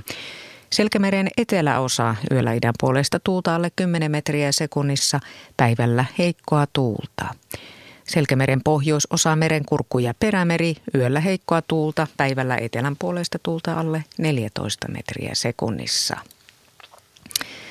Ja säätietoja rannikkoasemilta tänään kello 17 Haapasaaressa lämpötila miinus 4 astetta, länsituulta 6 metriä sekunnissa, heikkoa lumisadetta ja näkyvyys 7 kilometriä. Kotkarankki miinus 4, Länsiluoden 4, Orrengrund miinus 4, Länsiluoden 4, Emäsalo miinus 4, Länsiluoden 5, Kalvoida Grund miinus 3, Länsiluode 7, Eestiluoto, tuuli länsiluoteesta 5 metriä sekunnissa. Harmaja miinus neljä länsi, kolme jäätävää tihkua, yhdeksän kilometriä. Mäkiluoto miinus kolme länsiluode viisi. Bogashär miinus neljä luode kolme heikkoa lumisadetta kahdeksan kilometriä. Jussarö miinus neljä, länsiluode neljä, pilvistä kuusi, Hanko-Tulliniemi miinus kolme luode neljä, Ryssärö miinus kolme luode viisi, Veenö miinus kaksi pohjoisluode kolme, Uyttö miinus kaksi pohjoisluode seitsemän, pilvistä 28. Buksär miinus 2, pohjoinen 9, Ristna miinus 2, länsiluode 2, Utua 6 kilometriä. Kotskasandö miinus 3, luode 5, 11, Rajakari miinus 3, pohjoinen 3, Fagerholm miinus 3, pohjoisluode 3. Kymlinge miinus 4, pohjoinen 6, pilvistä 23. Nyham miinus kolme, pohjoinen viisi, yli 50 kilometriä, Märket miinus kolme, pohjoinen yhdeksän, Isokari miinus kuusi, pohjoinen yhdeksän, selkeä 40. Kylmäpihlaja miinus kahdeksan, pohjoiskoillinen seitsemän, selkeä 35, Tahkoluoto miinus 11, pohjoiskoillinen kuusi, selkeä 45. Kristinan kaupunki Karhusaari miinus 14, pohjoiskollinen 4, Breitsääret miinus 15, länsi 1. Strömingsboda miinus 10, pohjoinen 2, Valassaaret miinus 12, länsi 2, Kallan miinus 11, luoden 4, Tankkar miinus 13, länsi 3, selkeä 45. Ulkokalla miinus 14, länsiluode 2, Nahkiainen miinus 15, länsi 3. Raahe miinus 20, etelä-lounas 2, Oulun Vihreäsaari miinus 27, Tyyntä 40 kilometriä, Marjaniemi miinus 22, Lounas 3 selkeää, Kemi ykkösen tiedot puuttuvat ja Ajos pakkasta 30 astetta, tuuli etelästä 2 metriä sekunnissa, heikkoa lumisadetta ja näkyvyys 6 kilometriä. Meriveden korkeudet on mitattu tänään kello 17, Kemi miinus 33 senttimetriä, Oulu miinus 34, Raahe miinus 33, Pietarsaari miinus 35, Vaasa ja Kaskinen miinus 38, Mäntyluoto ja Rauma miinus 35, Turku ja Föglö miinus 32, Hanko miinus 26, Helsinki miinus 23 ja Hamina miinus 16 senttimetriä. Ja aallokon korkeus on mitattu tänään kello 16 Pohjois-Itämerellä ja se oli 0,7 metriä. Siinä säätiedot ja sitten vielä kaksi liikennetiedotetta. Ja ensimmäinen menee, se menee hieman teknisiä ongelmia, mutta eiköhän tästä selvitä. Ensimmäinen on erikoiskuljetus, joka liikkuu Pohjanmaalla. Ja tämä erikoiskuljetus liikkuu välillä Pietarsaari-Vaasa Sundom kuljetuksessa kaksi ajoneuvoyhdistelmää ja tämä kuljetus liikkuu seuraavien tuntien aikana reitillä tie 68 Pietarsaari ja tie 8 Kolppi. Siis erikoiskuljetus välillä Pietarsaari-Vaasa kuljetuksessa kaksi ajoneuvoyhdistelmää ja tämä kuljetus liikkuu seuraavien tuntien aikana reitillä tie 68 Pietarsaari ja tie 8 Kolppi. Ja tie 2824 välillä Hiisillä, Vojakkala, Tammela tarkempi paikka välillä Porras Hiisillä, Rahamaan suon kohdalla. Onnettomuuspaikan raivaustyö on ohi ja liikenne on palautumassa normaaliksi. Ja tie 504 välillä Outokumpu Koli, Juuka, raskaan ajoneuvon nostotyö on ohi ja tie on avattu liikenteelle. Siinä siis nuo säätiedot ja liikennetiedotteet. Nyt täällä Radio Suomessa jatkaa kodin lämmitysilta toimittajina Ari Meriläinen ja Minna Koronen. Ja tervetuloa mukaan suoraan lähetykseen. Meillä on tässä muutama minuutti aikaa ja Minna heitti melkoisen kiperän kysymyksen mm-hmm. tuolta sähköpostilta. Toistapa se lyhyesti Joo. ja katsotaan, mitä, minkälaisia vastauksia no niin. saadaan. Mikä on maalämpöjärjestelmässä tehokkain ja taloudellisin lämmönlähde? Vesistö, maa-alue vai porakaivo? Kysyy Hannu. Ja otetaanko Sami, lähtisikö vastaus motivan asiantuntijalta asiantuntemuksella? No, lämpötilatasoja tarkastelemalla voidaan sanoa, että lämpökaivo tai porakaivo, varsinkin syvemmästä kaivosta kun on kysymys, niin se on paras vaihtoehto. 200 metrin syvyydellä lämpötilataso pohjavedessä on siellä 8-10 asteen paikkeilla. Se on melko tasainen lämpötila ympäri vuoden. Vesistöissä siellä pohjalla se lämpötila on noin 4 astetta ja sitten, sitten huonoimpana vaihtoehtona vuositasolla on vaakaputkisto maaperässä. Mutta toisaalta nämä on, nämä on melko lailla nipussa nämä, eli näiden keskinäiset erot vuositasolla on, on aika pieniä. Et isompia eroja käytännössä saattaa tulla siitä, että että tämä mitoitus, eli kuinka paljon sitä putkia sitten lopulta on, on se sitten niin kuin kaivossa tai maaperässä, niin se saattaa vaikuttaa hyvinkin paljon tähän lopputulokseen. Eli reilu mitoitus lämmönkeruuputkistolla parantaa lämpökerrointa. Ja tuossa aikaisemmin puhuttiin lämmön varastoimisesta ja nykyisin puhutaan geolämmöstä tai kalliolämmöstä. Minkälaisia mahdollisuuksia tämä tarjoaa, jos lyhyesti vielä avataan, avataan näitä käsitteitä?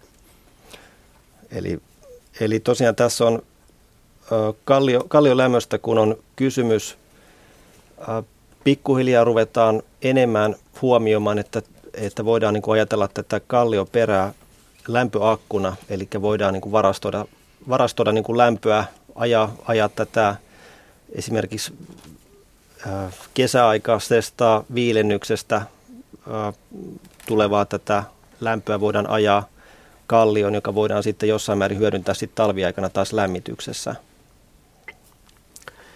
Ja toinen kysymys maalämpöön liittyen, johon varmaan voidaan vielä jatkossakin palata, on, on se, että kuinka käyttökelpoinen se tulee kaupunkialueella olemaan. Niin, tässä on aika oleisena kysymyksenä nyt tämä viime vuoden toukokuun alusta voimaan tullut lupakysymys, eli maalämpö vaatii nykyään, nykyään luvan ja lupaa täytyy hakea oman kaupungin teknistä toimesta. Ja tässä on niin kuin erittäin suuria eroja taas sitten niin kuin käytännön tasolla niin kuin kaupunkikohtaisesti. Mutta maalämpö joka tapauksessa kaiken kaikkiaan on, on varmasti se, mistä eniten puhutaan ja sen, sen tulevaisuus nähdään melkoisen merkittävänä ja, ja se on varmastikin, voi sanoa näinkin, että se on, se on hyvää suomalaista osaamista ja bisnestä myöskin, että kauppa käy, maalämpökaivoja porataan rankasti. Mutta kysykää näistä asioista meiltä vielä kello seitsemän uutisten jälkeen, mutta nyt alkaa olla aika siirtyä pikkuhiljaa kohti uutisia ja me palaamme suoraan lähetykseen vielä tunnin ajaksi uutisten jälkeen.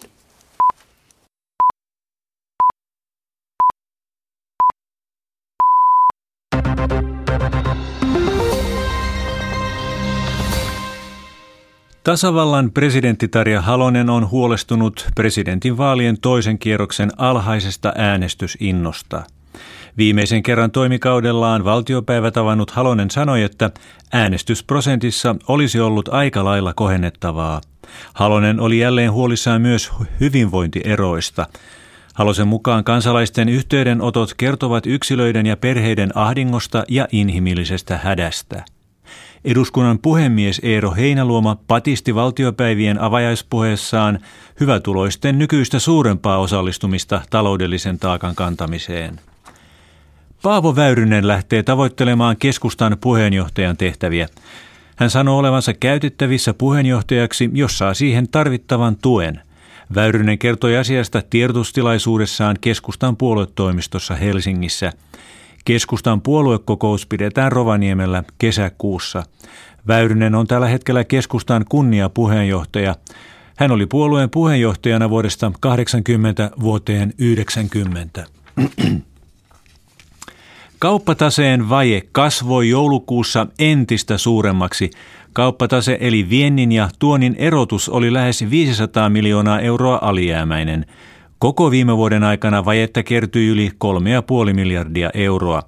Tullihallituksen mukaan tuonin arvo ei ole ylittänyt viennin arvoa yhtä voimakkaasti 70-luvun öljykriisin jälkeen.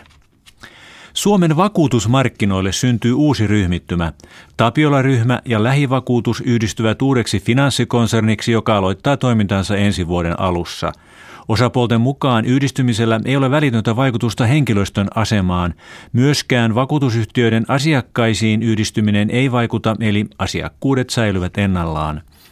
Lähivakuutus Tapiola-ryhmästä tulee Suomen suurin vahinkovakuuttaja. Taloudellisen yhteistyön ja kehityksen järjestö OECD kehottaa Suomea kiihdyttämään rakenneuudistuksia. Järjestö kiirehtii Suomea nostamaan eläkeikää ja puskemaan läpi kuntauudistuksen. Suunniteltu kuntauudistus tarjoaa OECD mukaan mahdollisuuden vähentää tehottomuutta ja terveyspalvelujen hajanaisuutta. Säätiedotus maan etelä- ja keskiosassa selkeää tai melko selkeää ja poutaa. Päivällä etelärannikolla mahdollisesti jokunen lumikuuro. Yöllä on pakkasta 15-25 astetta, Pohjanmaalla paikoin lähelle, lähellä 30 astetta. Päivällä pakkasta on 10-18. Maan pohjoisosassa selkeää tai melko selkeää ja enimmäkseen poutaa. Yöllä pakkasta on 25-35 astetta. Pohjois-Lapissa enimmäkseen 15-25 astetta. Päivällä pakkasta on 20-30 astetta, Pohjois-Lapissa 10-20 astetta.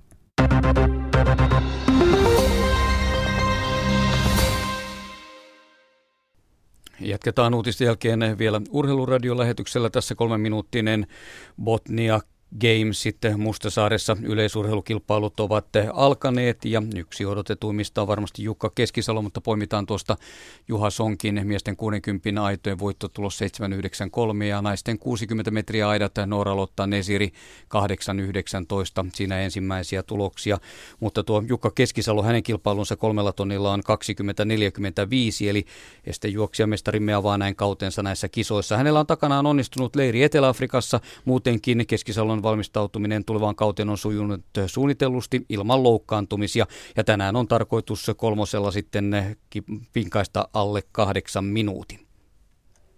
Harjoituskauden keskellä niin ei missään nimessä mitenkään valmistauduttu, mutta, mutta ihan mukava päästä kokeilemaan numeroloppurinnassa taas pitkästä aikaa. No mahdollisimman lähellä kahdeksan minuuttia, että halliennätys taitaa olla pikkusen päällä, niin jos sitä saisi vähän rukattua.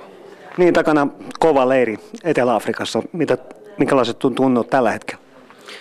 No kyllähän tässä tietysti pakkanen oli aika, aika kireä, kun tultiin pois, mutta, mutta ihan, ihan hyvin, että yritetty vähän palautella, että olisi, olisi virkeänä radalla huomenna.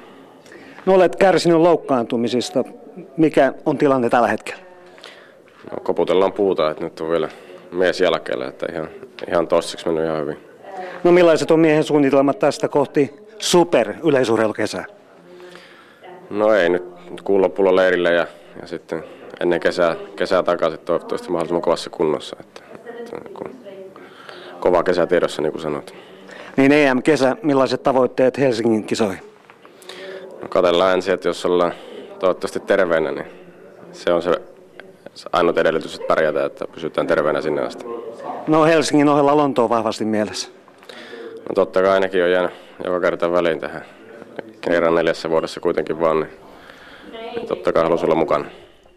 Otetaan sitten ensimmäinen raportti kisosta tuohon 20 uutisten jälkeiseen urheiluradioon. F1-luokan MM-sarjan kahden vuoden tauon jälkeen palannut Kimi Räikkönen piti parasta testivauhtia Espanjan Heresin radalla. Hän ajoi ajan, joka alittaa viime talven testien pohjaajan. Kaikki kaikkia kierroksia tuli 75 ja hän voitti tuolla näissä testejä, joissa kukisti Niko Roosbergin, Mark Beberin sekä Michael Schumacherin muun muassa. Heikki Kovalainen oli kymmenenneksi nopein päivän aikana. Hän ajoi vain 28 kierrosta ja jäi Räikkösestä peräti kolme ja puoli sekuntia, joten ainakin tuo ennustelee sitten oikein hyvää tulevaa formula kautta. Mutta seuraava urheiluradio siis heti 20 uutisten jälkeen ja nyt jatketaan kodin lämmitysiltaa. Ja tervetuloa mukaan suoraan lähetykseen. Puhelinnumero tänne Radio Suomen studioon on 0203 17600. Ja tuo puhelun hinta lankapuhelimesta 8,21 senttiä per puhelu ja 2 senttiä minuutilta ja matkapuhelimesta soitettuna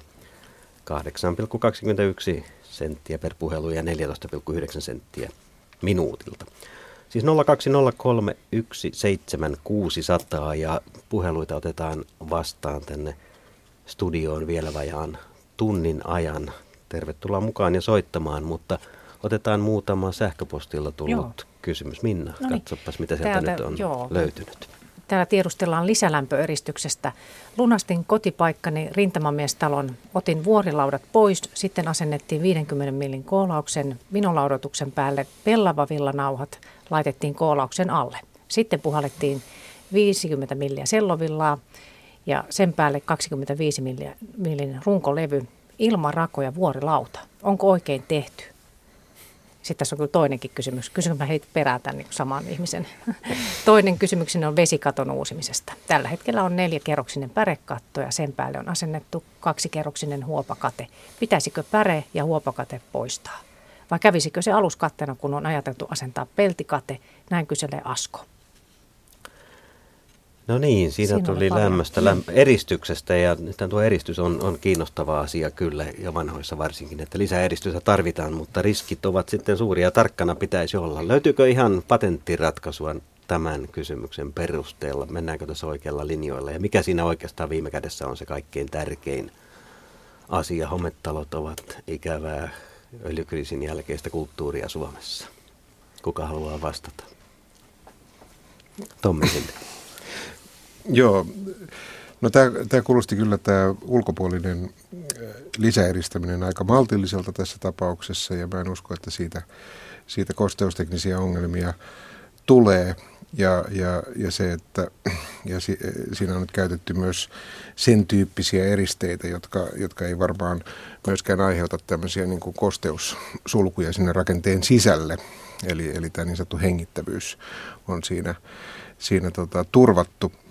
Eli, eli sen, sen osalta olisin aika luottavainen, että tämä, varmaan on toimiva, toimiva tapa parantaa sitä lämmön eristystä, varsinkin jos, jos se vielä on katsottu, katsottu sen tyyppiseksi toimenpiteeksi, että se on ulkona, ulkonäön puolesta mahdollinen tehdä, eikä, eikä, eikä niin kuin olennaisella tavalla eh, heikennä rakennuksen ulkonäköä.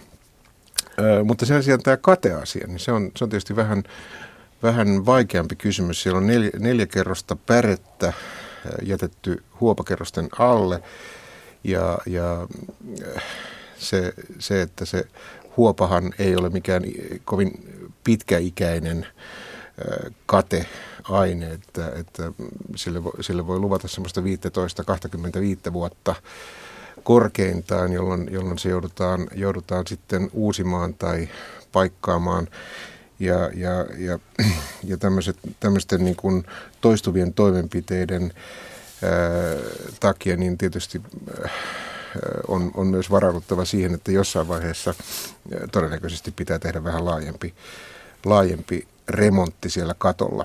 Mutta että suosittelisin joka tapauksessa tutkimaan, tutkimaan nämä kantavat, katon kantavat rakenteet hyvin ja, ja jos, jos siellä ei näytä olevan mitään ongelmia, niin tämän tyyppisellä katteella voi jatkaa jatkaa varmaan, varmaan tulevaisuudessakin, mutta sitten, sitten jossain vaiheessa sitten ehkä, ehkä harkita peltikattoa. Tässä on vähän samaan linjaan. Tässä kysytään sitten toinen viesti, että rintamamiestalomme katon reunalta roikkuu jääpuikkoja jo tammikuun alusta lähtien. Onko puikkojen ilmaantuminen aina merkki siitä, että katto vuotaa lämpöä? Milloin asiasta tulisi huolestua ja pohtia katon remontointia? Näinhän sitä tavataan sanoa, että, että hmm. jääpuikkoja kun löytyy, niin silloin on jotain syytä tehdä. Miten kommentoitte? Kauniitahan ne on kyllä. Kauniita no. ne on, mutta ei välttämättä ihan ter- terve ilmiö kuitenkaan tammikuusta lähtien. Tommi Lind, ympäristöministeriön. No, no nyt tänä talvena on tullut oikein erityisesti seurattua tätä jääpuikkotilannetta, ei, ei pelkästään rakennusten hyvinvoinnin näkökulmasta, vaan, vaan ihan, ihan oman hengissä pysymisen putoilevat, takia. Putoilevat jääpuikot ovat taas sitä aikamoinen on vaarallisia. vaarallisia. joo, joo mutta, mutta, mutta totta kai siis nämä, nämä niin kuin muutokset lämpötilassa ja, ja, ja se, että milloin niitä jääpuikkoja siellä esiintyy, niin, niin ne voi kertoa myös lämpövuodoista. Ja, ja äh, mutta, mutta ihan, ihan suor, suoranaisia johtopäätöksiä ei voi, ei voi kuitenkaan vetää silloin, kun, silloin, kun näitä lämpötilavaihteluita on paljon.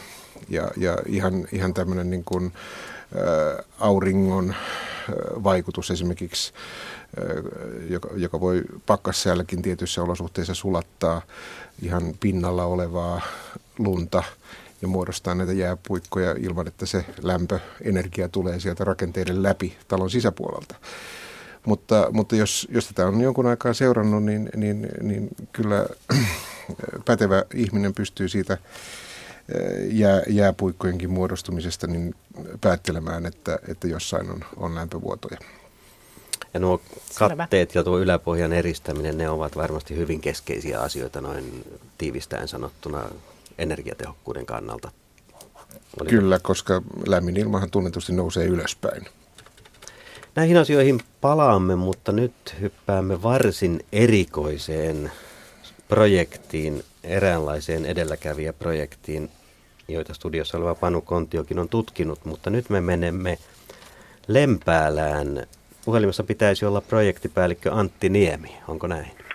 Kyllä, hyvää iltaa. Hyvää iltaa ja tervetuloa mukaan. Ja kysymys on suomalaisesta lasiosaamisesta ja miten ihmeessä, kun ei puhuta pelkästään ikkunalaseista, vaan rakennusmateriaalien tai rakennuksen yhdistettynä laseista. Mitä tulee näkymään Lempäälässä ensi kesänä, Antti Niemi?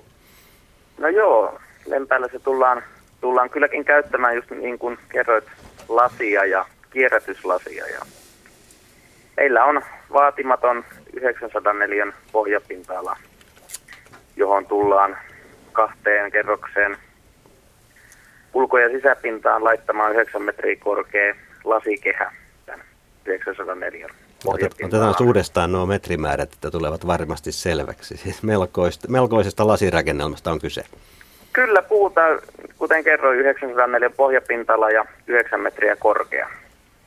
Ja tämän lasikehän sisälle sitten tulee noin 254 oma kotitalo ja sitten erillinen saunarakennus.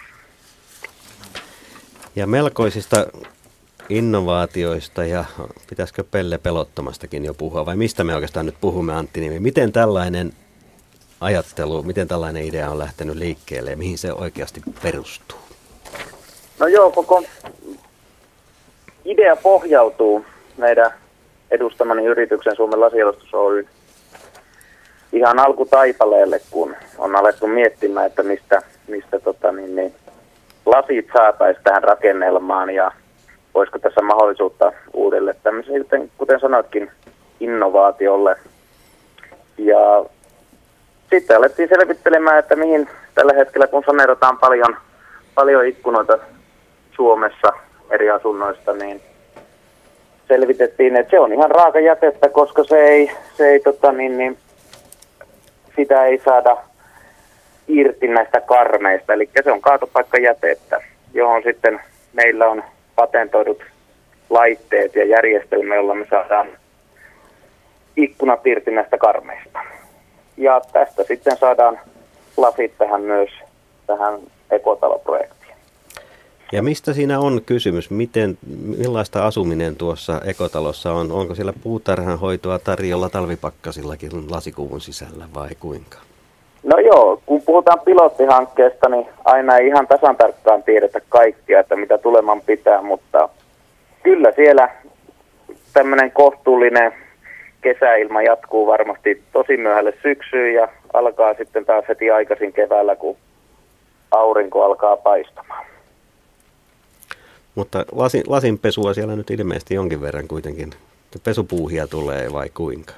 No kyllä, et ole ensimmäinen, joka tätä, niin. tätä pohtii ja kyllä kaikista tullaan selviämään, että ne on kuitenkin isoja ja suoria pintoja. Ja ei, ei, tietysti se on haaste, mutta myös tänne lasien väliin pääsee liikkumaan, että siellä on ihan kivasti metri 10 senttiä. Että se tuskin tulee olemaan mikään ongelma. Kuntoilua sitten ainakin joutuu pesemään semmoiset määrät. Ei, kerro lyhyesti vielä tuo perusidea. Miksi pitäisi asua lasikuvun sisällä? Se ei ihan heti tunnu ihan hirvittävän houkuttelevalta kuitenkaan. No ei, teillä on just tässä ollut illan teemanakin tämä energian säästö ja tässä tullaan säästämään erittäin paljon energiaa myös tässä asuintalon lämmittämisessä. Eli koska se on puolilämmintä tilaa, tämä lasikehän sis- sisällä oleva tila, niin silloin asuintaloa ei juurikaan tarvitse lämmittää. Ja tietysti tämä nyt on tehty näin todella isossa mittakaavassa, kun puhutaan 904 pohjapinta-alasta. Tätä voidaan hyödyntää ihan lämpimänä ihan esimerkiksi 204 tai 104 alueelle. Mutta tämä on nyt tarkoitus tehdä ja ampuakin vähän yli, koska tästä tulee ihan showroomi, jossa pystytään tätä tekniikkaa ja mahdollisuutta tuomaan esille. Lisäksi myös, että tämä ei, tämä ei tule jäämään tähän, eli vastaavaa rakennetta ollaan kyllä ihan jalostamassa teollisuuden pariin, eli ihan teollisuus, teollisuushalleiksi. Mutta lasista tosiaankin, niin las, lasin la, käyttö rakennusmateriaalina, se kuulostaa vähän vaaralliselta, mutta onko niin, että nämä on ennakkoluuloja? No joo, lasihan käytetään paljon tällä hetkellä teollisuudessa esimerkiksi julkisivuissa. Ja siellä nyt sitten käytetään erinäköisiä, onko se karpeistua lasia tai sitten ihan normaalia lasia. Mutta tämä meidän lasi tulee olemaan, mitä tässä käytetään tässä ekotalossa, niin tämä tulee olemaan, niin kuten aikaisemmin kerroin, kierrätettyä lasia, mutta se on myös nestelaminoitua.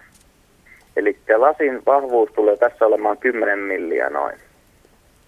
Ja tämä nestelaminoitu lasi on erittäin kestävä. Eli siinä ei ole vaaraa, että se rikkoutuisi mitenkään. Jos se rikkoutuu, se menee korkeintaan särölle. Mutta se ei tipu sieltä mitenkään pois. Se on täysmahdottomuus. Antti Niemi, miten paljon muuten tätä kierrätystekniikkaa käytetään tässä julkisessa rakentamisessa, jossa lasiseinät ja lasirakenteet ovat tutumpia?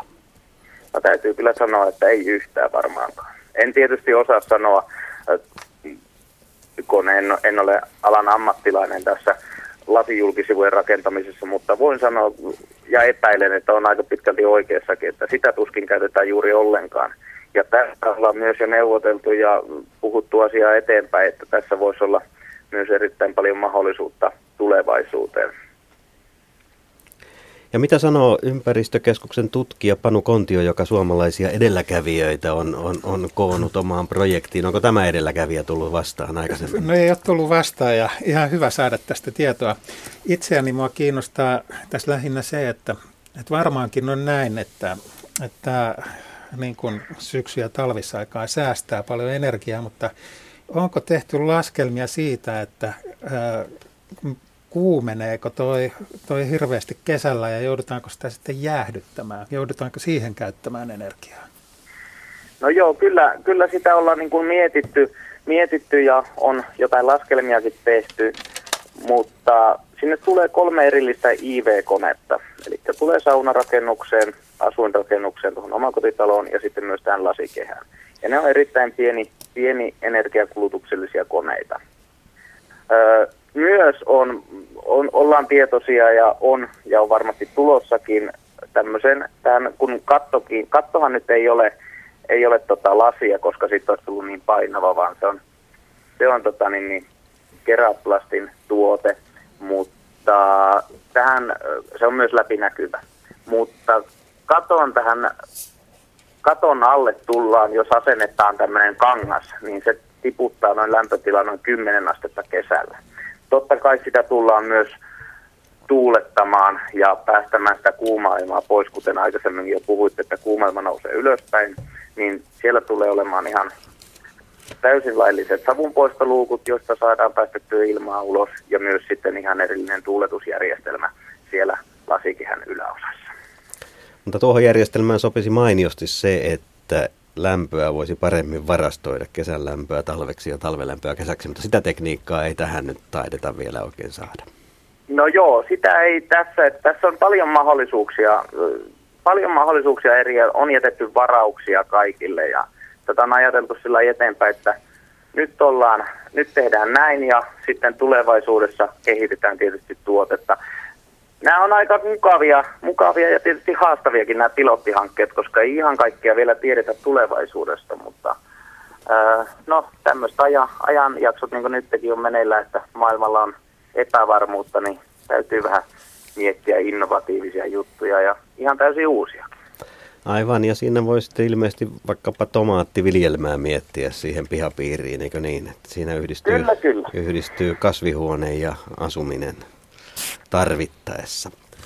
Kiitoksia ja oliko se niin, että ensi kesänä jo pitäisi olla näytillä no Lempäälän suunnalla? Ko- kovasti koitetaan saada asiat siihen malliin, että ensi kesänä olla, päästään tutustumaan ekotalo oikein sankon joukoon ja talorungot on jo pystyssä siellä ja lasikehä tulee sitten keväällä.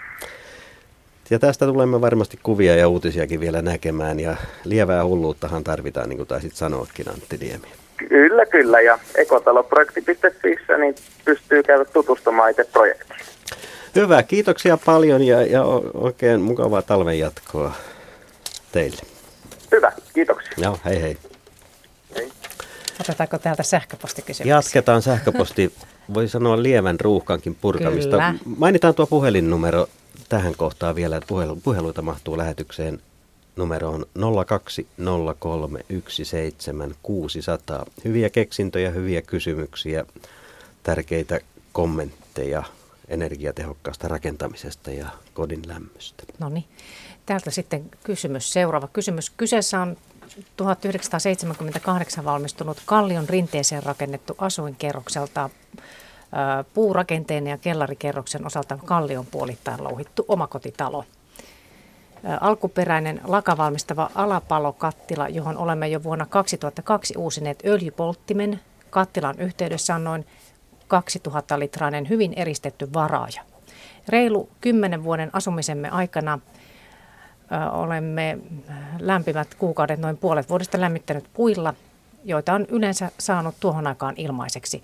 Lämmönjako on toteutettu vesikiertoisesti pattereilla ja kosteissa tiloissa lattialämmityksellä. Öljyä on kulunut vuodessa noin 1700 litraa ja omaa työtä risusavotossa lukemattomia tunteja. Talossa on kolmikerroksiset hyvät ikkunat ja uudehkot ovet. Avotakka vaihdettiin muutama vuosi sitten takaisin varaavaan takkaan. Öljyn rajun hinnannousun kattilan iän ja oman mukavuuden halun lisääntyessä on tullut paineita järjestelmän uusimiseen, mikä mahtaa olla tuollaisen kattilan käyttöikä. Kannattaako tällaisen kohteeseen laittaa maalämpö ja kannattaako tuo vara ja kautta kattila säilyttää? Näin kysellään. Pitkä eli, kysymys. Eli kysymys, peruskysymys kuitenkin varmasti on aika monella öljylämmittäjällä. Mm. Vesikeskuslämmityksestä on kysymys ja uusimista ajetaan takaa. Mitä sanoo ympäristöministeriöstä Tommi Lind? Mihin nyt ollaan menossa? Öljyn hinta on korkealla ja, ja, ja varmasti uusia ratkaisuja myöskin ympäristösyistä kaivataan. Öö, joo, siis tämä oli aika tosiaan pitkä kysymys ja, mm-hmm. ja ja tässä, tähän, tähän liittyy varmaan, varmaan montakin vastausta, joista osa, osa voisi ehkä Sami koittaa vastata.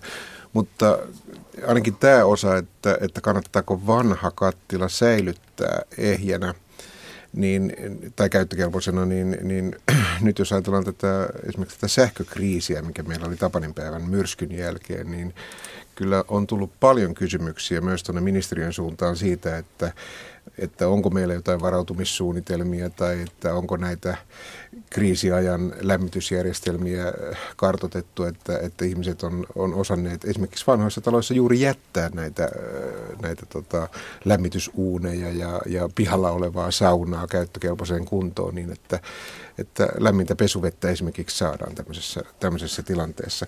Eli, eli siihen vastaus on tämä. Mutta sitten se, että, että jos tämä varsinainen lämmitys, sitä ei haluta jatkossa enää tehdä öljyllä tai edes puilla, niin, niin sitten varmaan tämä maalämpö on aika, aika varteenottava vaihtoehto tässäkin tapauksessa. Ja mitäs sanoisi Sami Seuna, jos maalämmöstä tässä tapauksessa puhutaan noin spontaanisti ajateltuna, millainen maalämpö tulisi parhaiten kenties kysymykseen, tai mikä nyt olisi se yleisin suositus? Niin, tässä oli aika monta tällaista ihan niin kuin kysymysmerkkiäkin kyllä, että oikeastaan tässä mielellään olisi vähän niin kuin tarkempia tietoja joltain osin. Kyllä, kyllä tarpeen, mutta ää, tässä oikeastaan huomio kiintyy tähän varaajakokoon, että vaikka tämmöinen, missä 2000 litran varaaja olisi hyvin eristetty, niin ajattelisin, että semmoinen olisi perusteltavissa sellaisen ylläpito lähinnä sillä, että jos sitä lämmitetään puulla, että et, et muussa tapauksessa se on aikamoinen tämmöinen lämpöhäviösyöppö kyllä talossa. Ja to, tosi niin kuin tämä näkökulma, että just varautua miksi näihin sähkökatkoksiin, niin taas siinä suhteessa se onkin taas sitten hyvä, hmm. hyvä tämmöinen mahdollisuus. Ja olisi myös sitä, sillä kannalla, että, että tällaiseen vaihtotaseen lämmitysmuotoon, niin kuin vara, varalämmitysmuoto, niin kyllä joka talossa pitäisi olla jonkinlainen – jonkinlainen niin kuin varalämmitys. Ja jos, jos vielä on sähköverkosta vapaa, niin vielä parempi. Et, et taas sitten esimerkiksi tämän öljykulutustiedon perusteella tämä on aika, aika pieni kohde, olisi sellaisenaan, sellaisenaan niin kuin maalämmölle, mutta jos on ilmeisesti oletettavaa, että tässä on niin kuin aika monta kuutiota mennyt puuta vuodessa, niin se voi olla niin kuin kannattavakin, että tässä on niin kuin vanhoissa taloissa on paljon tällaisia niin kuin, äh, monenlaisia muuttujia, jotka saattaa vaikuttaa niin kuin kumpaa tahansa suuntaan, että onko, onko se kannattavaa vai ei. Ja täällä on paljon jo. kysytty just tämmöistä vanhojen talojen kunnostamisesta. Joo, mä tuota, Sami otti tuon varaajakysymyksen tuossa esille. Mä haluaisin siitä, mulla on vähän erilainen näkemys nimittäin. Tota, nyt jos me ajatellaan sitä, että tämä sähkömittarointi on muuttumassa niin kuin lähes reaaliaikaiseksi. Ja mahdollisesti tulevaisuudessa sähkön hintakin, hintaa, hintaakin säännellään siten, että silloin kun on se huippukulutushetki, niin se on paljon kalliimpaa kuin halvempana hetkenä, jolloin äh, tota, tulee mieleen sellainen ajatus, että voisikin vaikka se varaaja sieltä äh, ikään kuin siitä karkaa lämpöä, mutta se ei välttämättä karkaa kovin kauas. Se saattaa kuitenkin olla siellä ikään kuin ylimääräinen patteri siellä talon kellarikerroksessa. Mutta jos päästäisikin siihen, että lämpöpumppua ajetaan silloin, kun sähkö on halpaa ja sitten ää, se varastoidaan varaajaan ja silloin, kun on tämä huippukulutus, joka on kaksi kertaa vuorokaudessa, niin pannaan pumput kiinni ja saadaan tasattua sitä. Se on äh, tavallaan tämmöinen laadullinen tekijä tässä sähkön kysynnässä. Aivan, mutta nyt mennään seuraavaan puheluun. Meillä on jo suhteellisen pitkään tätä keskustelua kuunnellut puhelimessa ilmeisestikin Kari Hyvinkäältä. Oletko Kari paikalla? Kyllä täällä ollaan.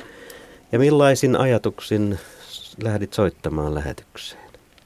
Joo, alussa olisin muutaman kommentin kertonut meidän tapauksesta, miten me lähdimme ajatusta kehittelemään ja sitten muutamaa jatkoideaakin ollaan luonnosteltu ja niihin olisin pyytänyt kommenttia. No niin, siitä vaan, ole hyvä. Joo, meillä on pieni terrostalo, kuusi huoneistoa, lämmitettäviä kuutioita, puolitoista tuhatta, asuttavia neliöitä, kolme puolisataa vähän reilu. Ja 72 rakennettu, asutaan Salpausselän harjulla, rakennustehokkuus tontilla 045, eli heti oli alussa mielessä, että niinköhän me saadaan mitään lupia mistään meidän tontille lämpökaivoja porauttaa, kun on vaan 1054 tontilla tilaa.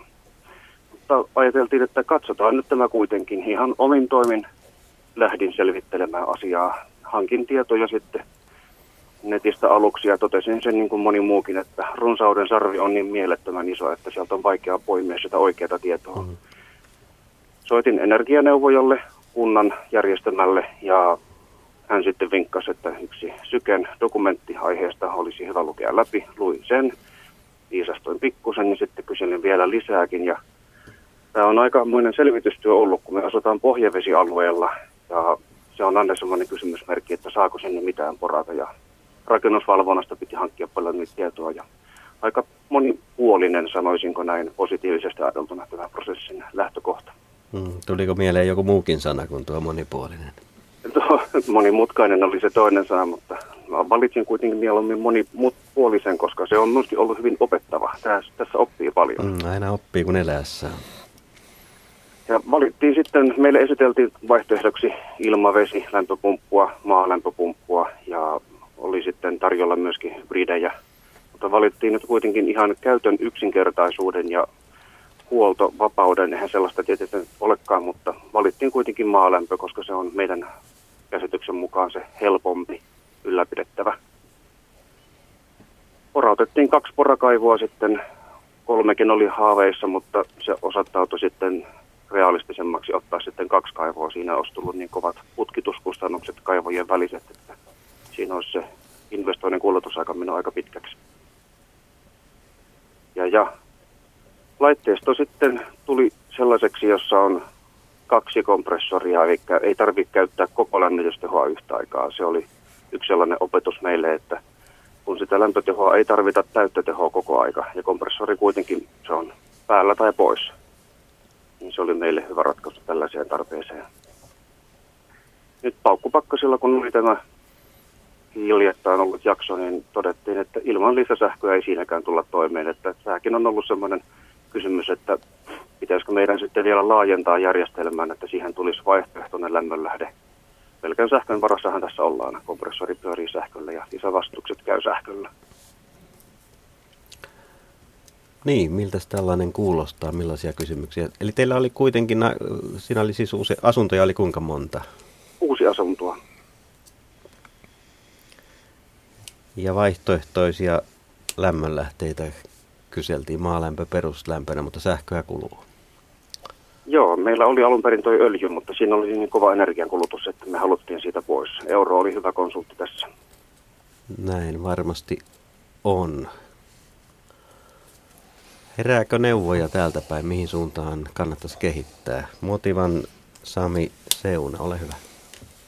No, tästä sähkön käytön kysyntäjoustosta olikin tässä jo puhetta. Sinänsä kuitenkin kuluttajan tästä euronäkökulmasta sanoisin, että esimerkiksi maalämpöjärjestelmistä Suomessa noin puolet tehdään ihan laskennallisesti niistolla osatehomitotuksella, mikä tarkoittaa, että ne jo tapauksessa joutuu käyttämään sähköä maalämmön tukena jonkun verran. Ja voisi vois semmoisen niin mitoitusesimerkin heittää, että, että jos 70 prosenttia tehosta niin kuin huipputehon nähden pystytään tuottamaan maalämmöllä, niin se tarkoittaa, että vuositasolla tuotetaan 95 prosenttia ilman lisäsähköä. Eli, eli tämän, tällaisen olemassa olevan maalämpöjärjestelmän, jos kuitenkin kaikki toimii ihan, ihan kunnolla ja, ja tota, esimerkiksi pääsulakkeet ei ole mikään ongelma, eli niin, että sähkön, eli virrat ei kasva liian suureksi tällaisessa huipputilanteessa, niin, niin tällaista en suosittelisi, että lähtee lähteä mitenkään laajentamaan. Et siitä, siitä tulee kyllä aika kallis remontti suhteessa hyötyyn. Taas sitten tosiaan, jos, jos haluaa niin päästä vähän niin kuin, niin kuin kysyntäjoustossa, päästä niin kuin parempaan tilanteeseen, niin se on sitten toinen asia. Mutta että periaatteessa se sähkö on kuitenkin täydentävänä lähteenä ilmeisesti käyttökelpoinen hyvä ratkaisu, että liian, liian korkealle luonnonmukaisiin ratkaisuihin ei kannata lähteä. Kyllä. Joo, näin meilläkin on kerrottu ja halusin vaan tässä sitten vielä saada toisenkin mielipiteen asiasta ja tämä tuli tässä sitten selväksi. Otetaan vielä lyhyesti kolmas mielipide, eli ympäristökeskuksesta, joka tuossa jo mainittiinkin, Panu Kontio. Niin, mä olisin lähinnä kysynyt, että, että oliko tämä nyt niin, että tämä talo on hyvin eristetty, että pystyykö niin kuin sieltä päästä, kun, kun tavallaan niin kuin ei välttämättä ole yhtä ainoaa oikeaa ratkaisua vaan, vaan tota, on monia asioita, jotka vaikuttavat yhtä, aikaisesti. Eli, eli tämä eristäminen on yksi. Ja, ja sitten tota, yksi asia, jonka Sami tuossa aikaisemmin jo nosti esille, niin voidaanko niitä käyttötapoja ää, jotenkin muuttaa siten, että energiaa säästyisi esimerkiksi pakkasilla. Että, että mikä on tämä eristetilanne siellä?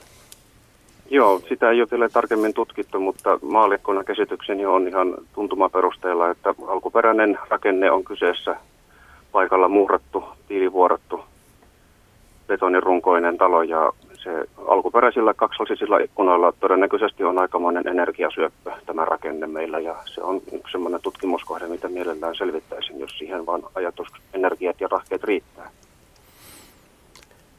ikkunateknologia, se on paljon kehittynyt ja se on aika tärkeä tekijä ilmeisestikin tässä rakentamisessa tällä hetkellä. Jos eristämistä ajatellaan, yläpohja ja ikkunat taitavat olla ne tärkeimmät asiat täällä nyökkäillään studiossa. Tommi Lind.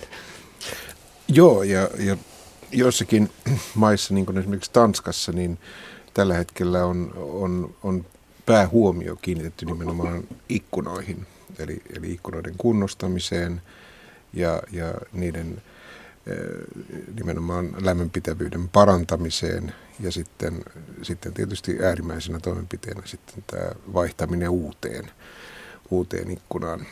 Mutta siihen liittyy myös riskejä ja, ja, ja silloin kun eh, esimerkiksi eh, tämmöisten rahoitus ynnä muiden keinojen avulla niin, niin keskitytään noin voimakkaasti yhteen rakennusosaan, niin kuin tässä tapauksessa ikkunoihin, niin, niin tietysti ne riskit on myös siinä huomioitava ja, ja ja tämmöinen, esimerkiksi tämmöinen uusi ikkuna tämmöisessä rakenteessa, esimerkiksi kuvatun kaltaisessa rakenteessa, niin, niin, niin voi, voi hyvinkin tehdä siitä ikkunasta sen, sen ulkovaipan kaikkein tiiveimmän kohdan. Ja, ja, ja silloin pitää pitää kyllä se korvausilma, sen, sen tulo, tulo niin kuin huonetilaan varmistaa, ainakin siinä tapauksessa, että, että ollaan edelleen painovoimaisen ilmavaihdon järjestelmässä. Aivan. Niin, miltä kuulosti? Mennäänkö näillä vastauksilla?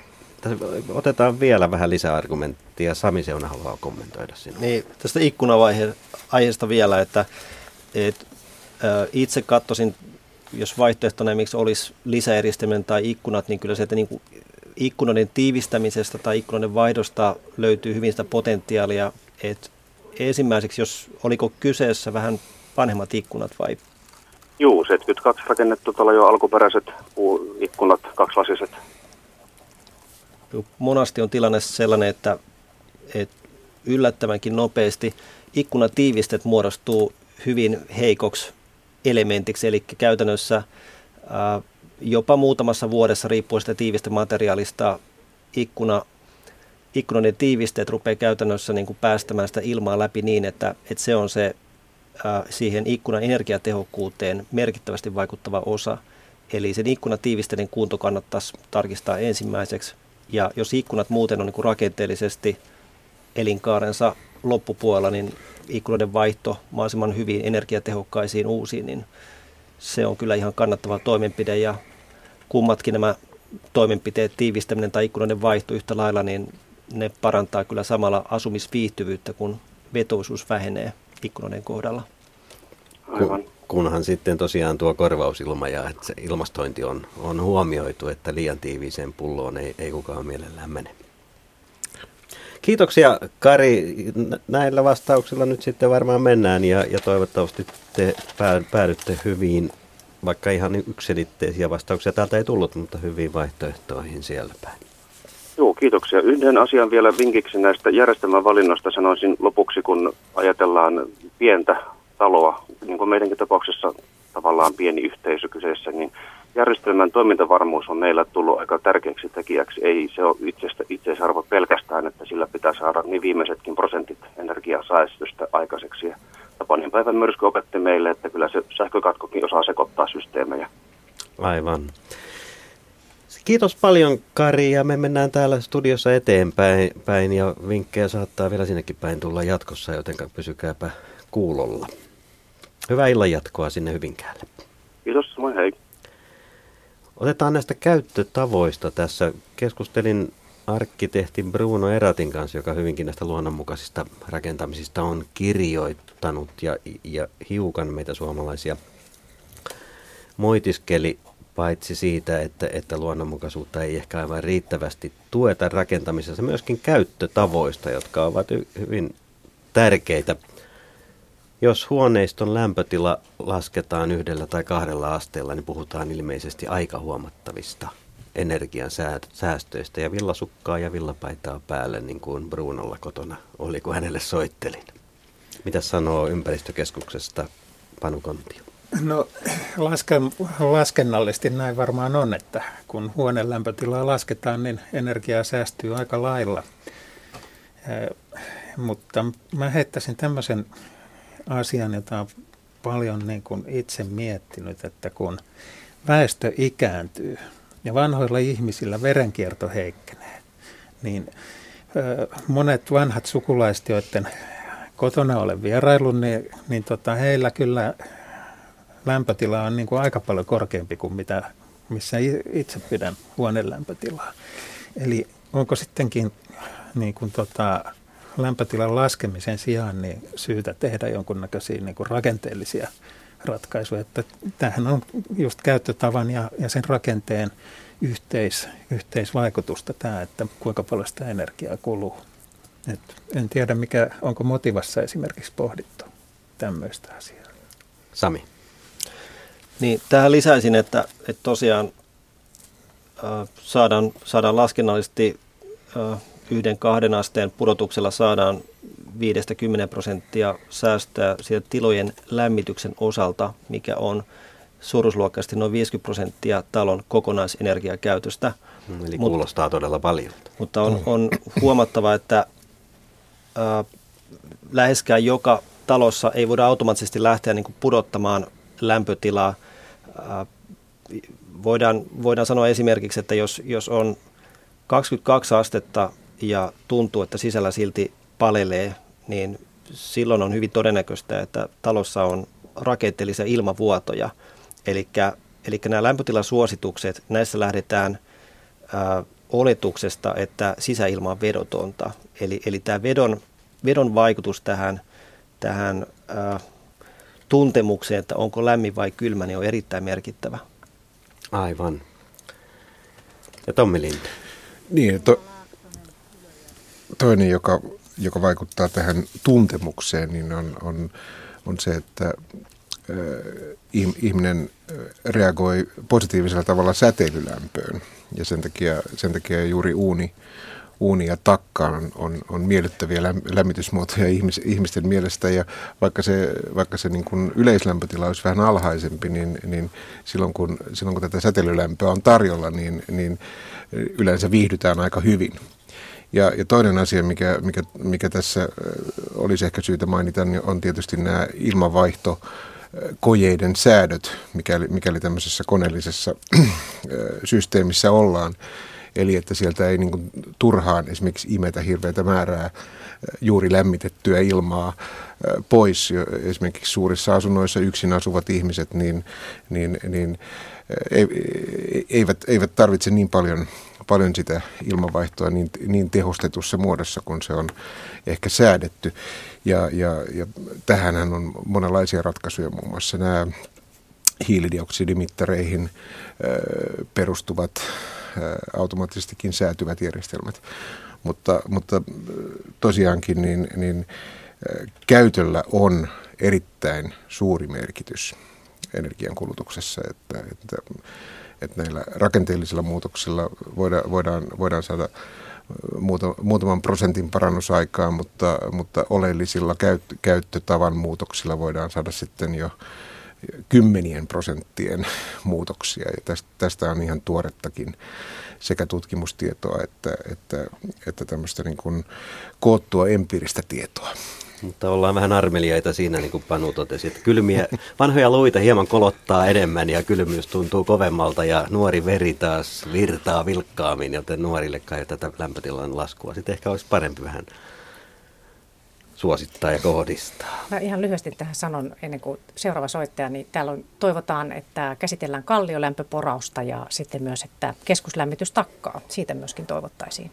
Hyvä, mennään sananen. vielä näihin, mutta, mutta oliko niin, että Timo Laaksonen Ylöjärveltä oli puhelimessa? Kylläpä ollaan täällä jo.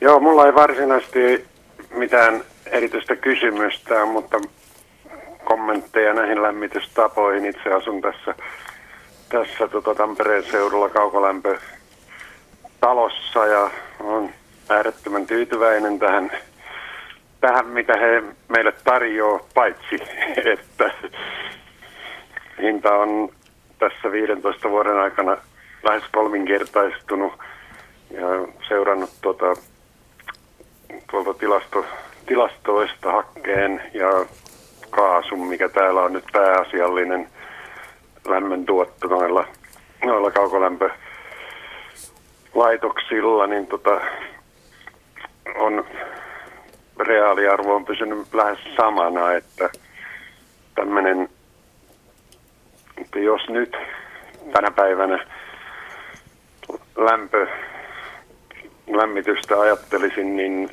ehkä en menisi kaukolämpöön, koska tässä ollaan niin näiden, ne on liikelaitoksia ja ollaan näiden armoilla täysin, mutta tota, sitten tämä toinen, toinen asia on se, että tota, tämä joka on aikoinaan tämän talon rakentanut, on tehnyt mahdottoman massiivisen leivinuunin tähän ja tuota, just niin kuin tässä aikaisemmin jo kerrottiin ohjelmassa, että tuota, puuta on olemassa, vaatii vaan pientä kuntoilua ja tämmöistä, niin nytkin istun, istun tässä tota, säteilylämmössä hyvinkin eilen lämmitetty uuni.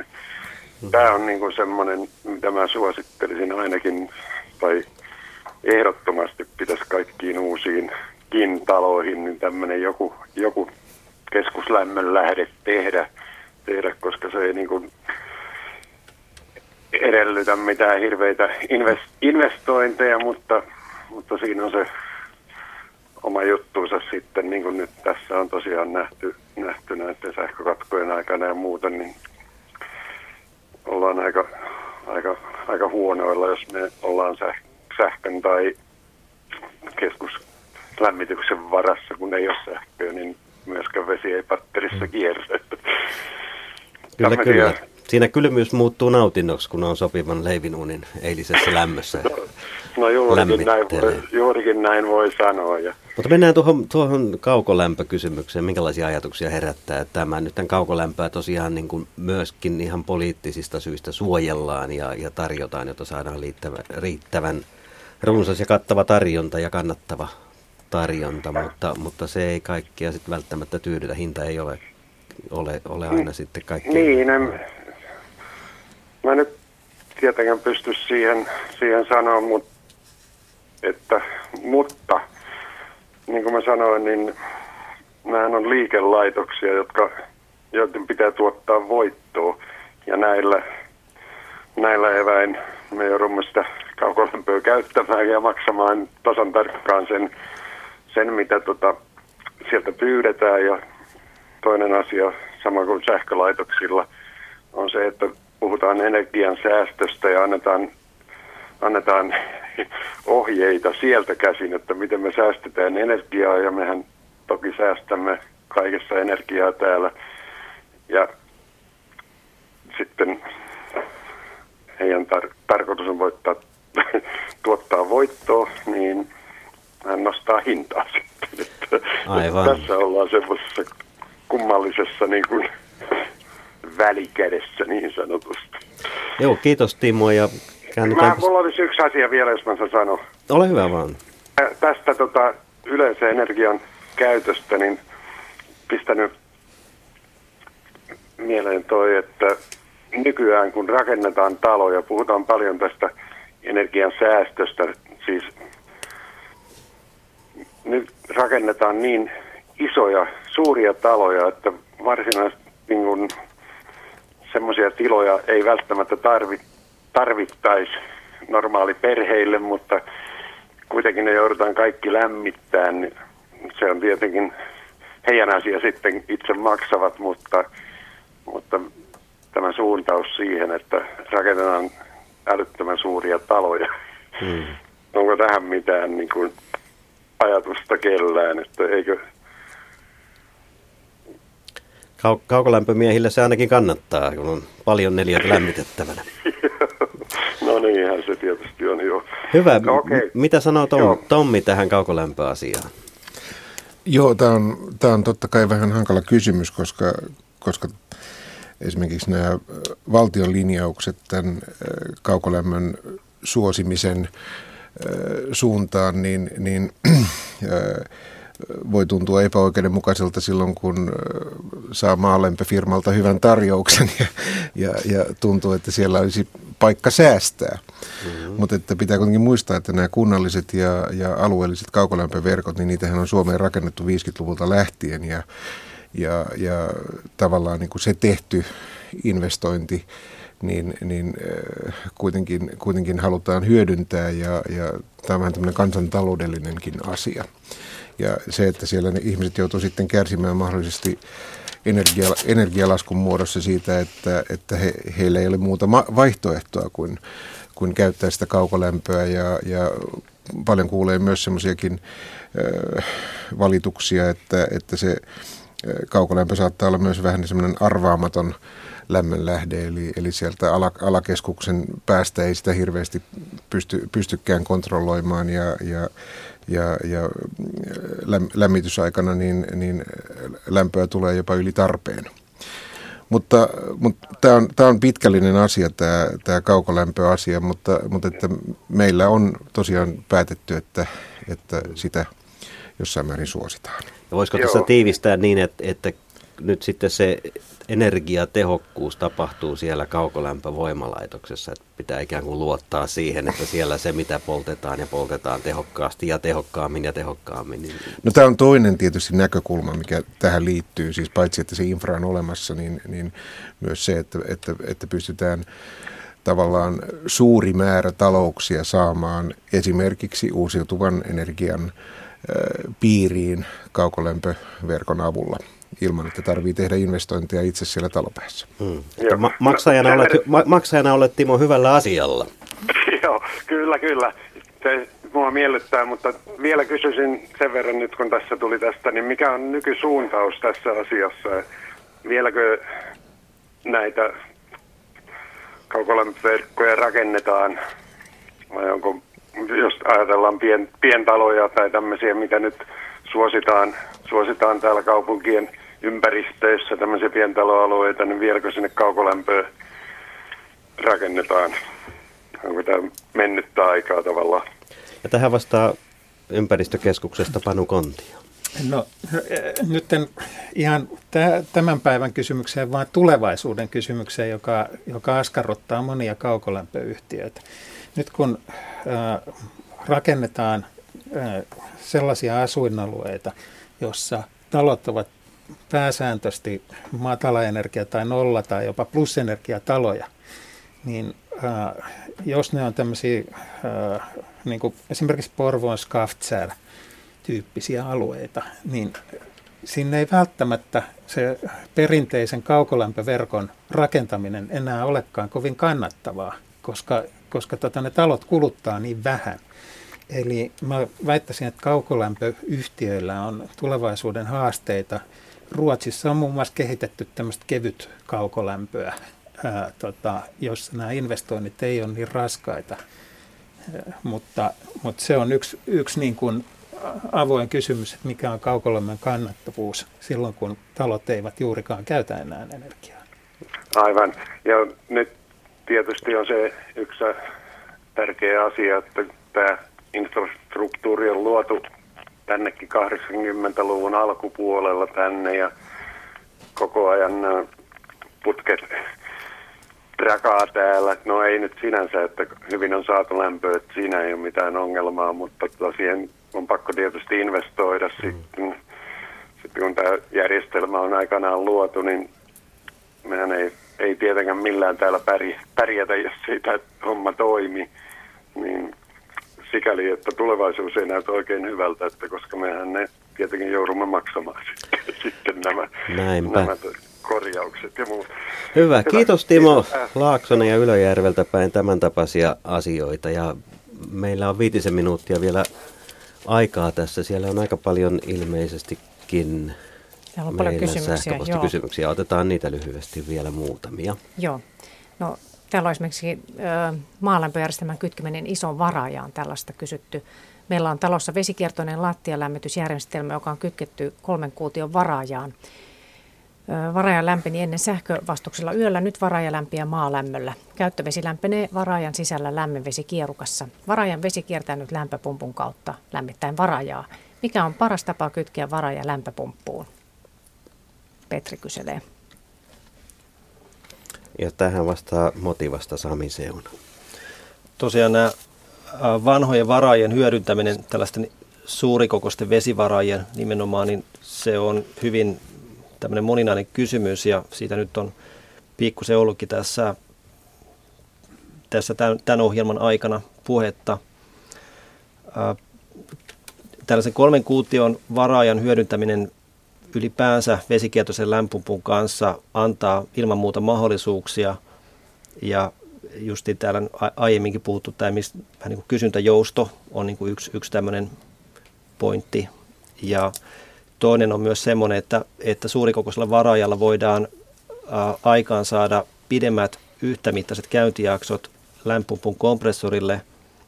Ja tämän ansiosta saadaan laitteelle parempi hyötysuhde ja myös laite kestää pidempään. Mutta toisaalta ää, riippuen ihan, ihan, että minkälaisessa paikassa tämä varaja sijaitsee, miten se on eristetty, minkälaisella lämpötilalla se, se on, niin ää, sieltä löytyy tekijöitä, että onko sitten loppujen lopuksi, niin onko äh, tuhlaako se sitten lämpöhävyyden kautta liikaa lämpöä vai saadaanko siitä niin kuin enemmän hyötyä, mitä, mitä on sitten nämä negatiiviset tekijät. Eli ihan että nyt ei päästä pidemmälle, varsinkin kun aika rientää lyhyesti tähän kysymykseen no, vielä Panu. Tuota, mulla on itsellä samanlainen järjestelmä, että lämpöpumppu on kytketty 1,8 kuution varajaan. Mutta toisin kuin tässä kysyjän tapauksessa, mä oon erottanut käyttöveden valmistuksen toiseen varaajaan. Eli, eli nyt sitten tämä lämmitysvaraaja, niin näillä kovimmilla pakkasilla se on, lämmitetään vain noin 30 asteiseksi, jolloin lämpöpumpun hyötysuhde on erittäin hyvä. Ja sitten tämä pieni käyttövesivaraaja, jota, niin tota, se hoitaa sitten sen kuuman veden tarpeen, jolloin, jolloin tämä kokonaishyötysuhde on hyvä. Hyvä, ja todetaan tähän vielä, että Panukonti on talon tuntumassa myöskin on, on tota, tuulimylly Näin Ra- rakenteella valmisteilla. Sieltä löytyy aurinkoenergiaa ynnä muuta, eli, eli tota, kaikenlaista kokeilua. Joo, kyllä. Ja ihan lyhyesti tekee mieli vielä kysyä Tommi Lindiltä, että mikä olisi sellainen tiivistys, mitä nyt tullaan tukemaan, kun energiaratkaisuita pientalon korjaamiseen ehdotetaan? Mikä se, onko nyt odotettavissa jotakin selkeitä linjauksia, joita tässä ehkä vielä ei olisi painotettu? No ehkä, ehkä tässä olisi, olisi vielä syytä muistuttaa, muistuttaa tästä linjauksesta, että näitä uusi, uusiutuvia energialähteitä tietysti tullaan suosimaan. Ja, ja, ja se tulee tapahtumaan öljyn ja sähkön kustannuksella. Et nämä on niitä meidän, meidän kansallisia linjauksia, jotka, jotka tulee näkymään kyllä tässä, tässä vielä niin kuin lähiaikoina. Ja puhutaan myöskin puusta silloin. Niin, siis puu, puuhan on uusiutuva aine ja, ja vaikka siinä nyt näitä pieniä, pieniä haittavaikutuksia tässä mainittiin, niin, niin tämän, tämän ison asian kannalta, eli näiden kasvihuonepäästöjen ja, ja, ja, ja sen haittavaikutusten rinnalla se ei ole suuri ongelma. Perinteinen puu kunniaan. Me alamme kiittelemään täältä. Kysymyksiä olisi Minna ollut paljonkin. Olisi vielä. ollut, mutta ehkä niistä saa sitten tietoa motivasta tai mu- muista. Ympäristökeskuksesta niin. motivasta varsinkin käytännön mm. kysymyksiä. Te olette seuranneet Kodin lämmitysilta Ari Merilän ja Minna Korhonen teille tätä lähetystä on juontanut. Ja me kiitämme kauniisti soitoista ja viesteistä.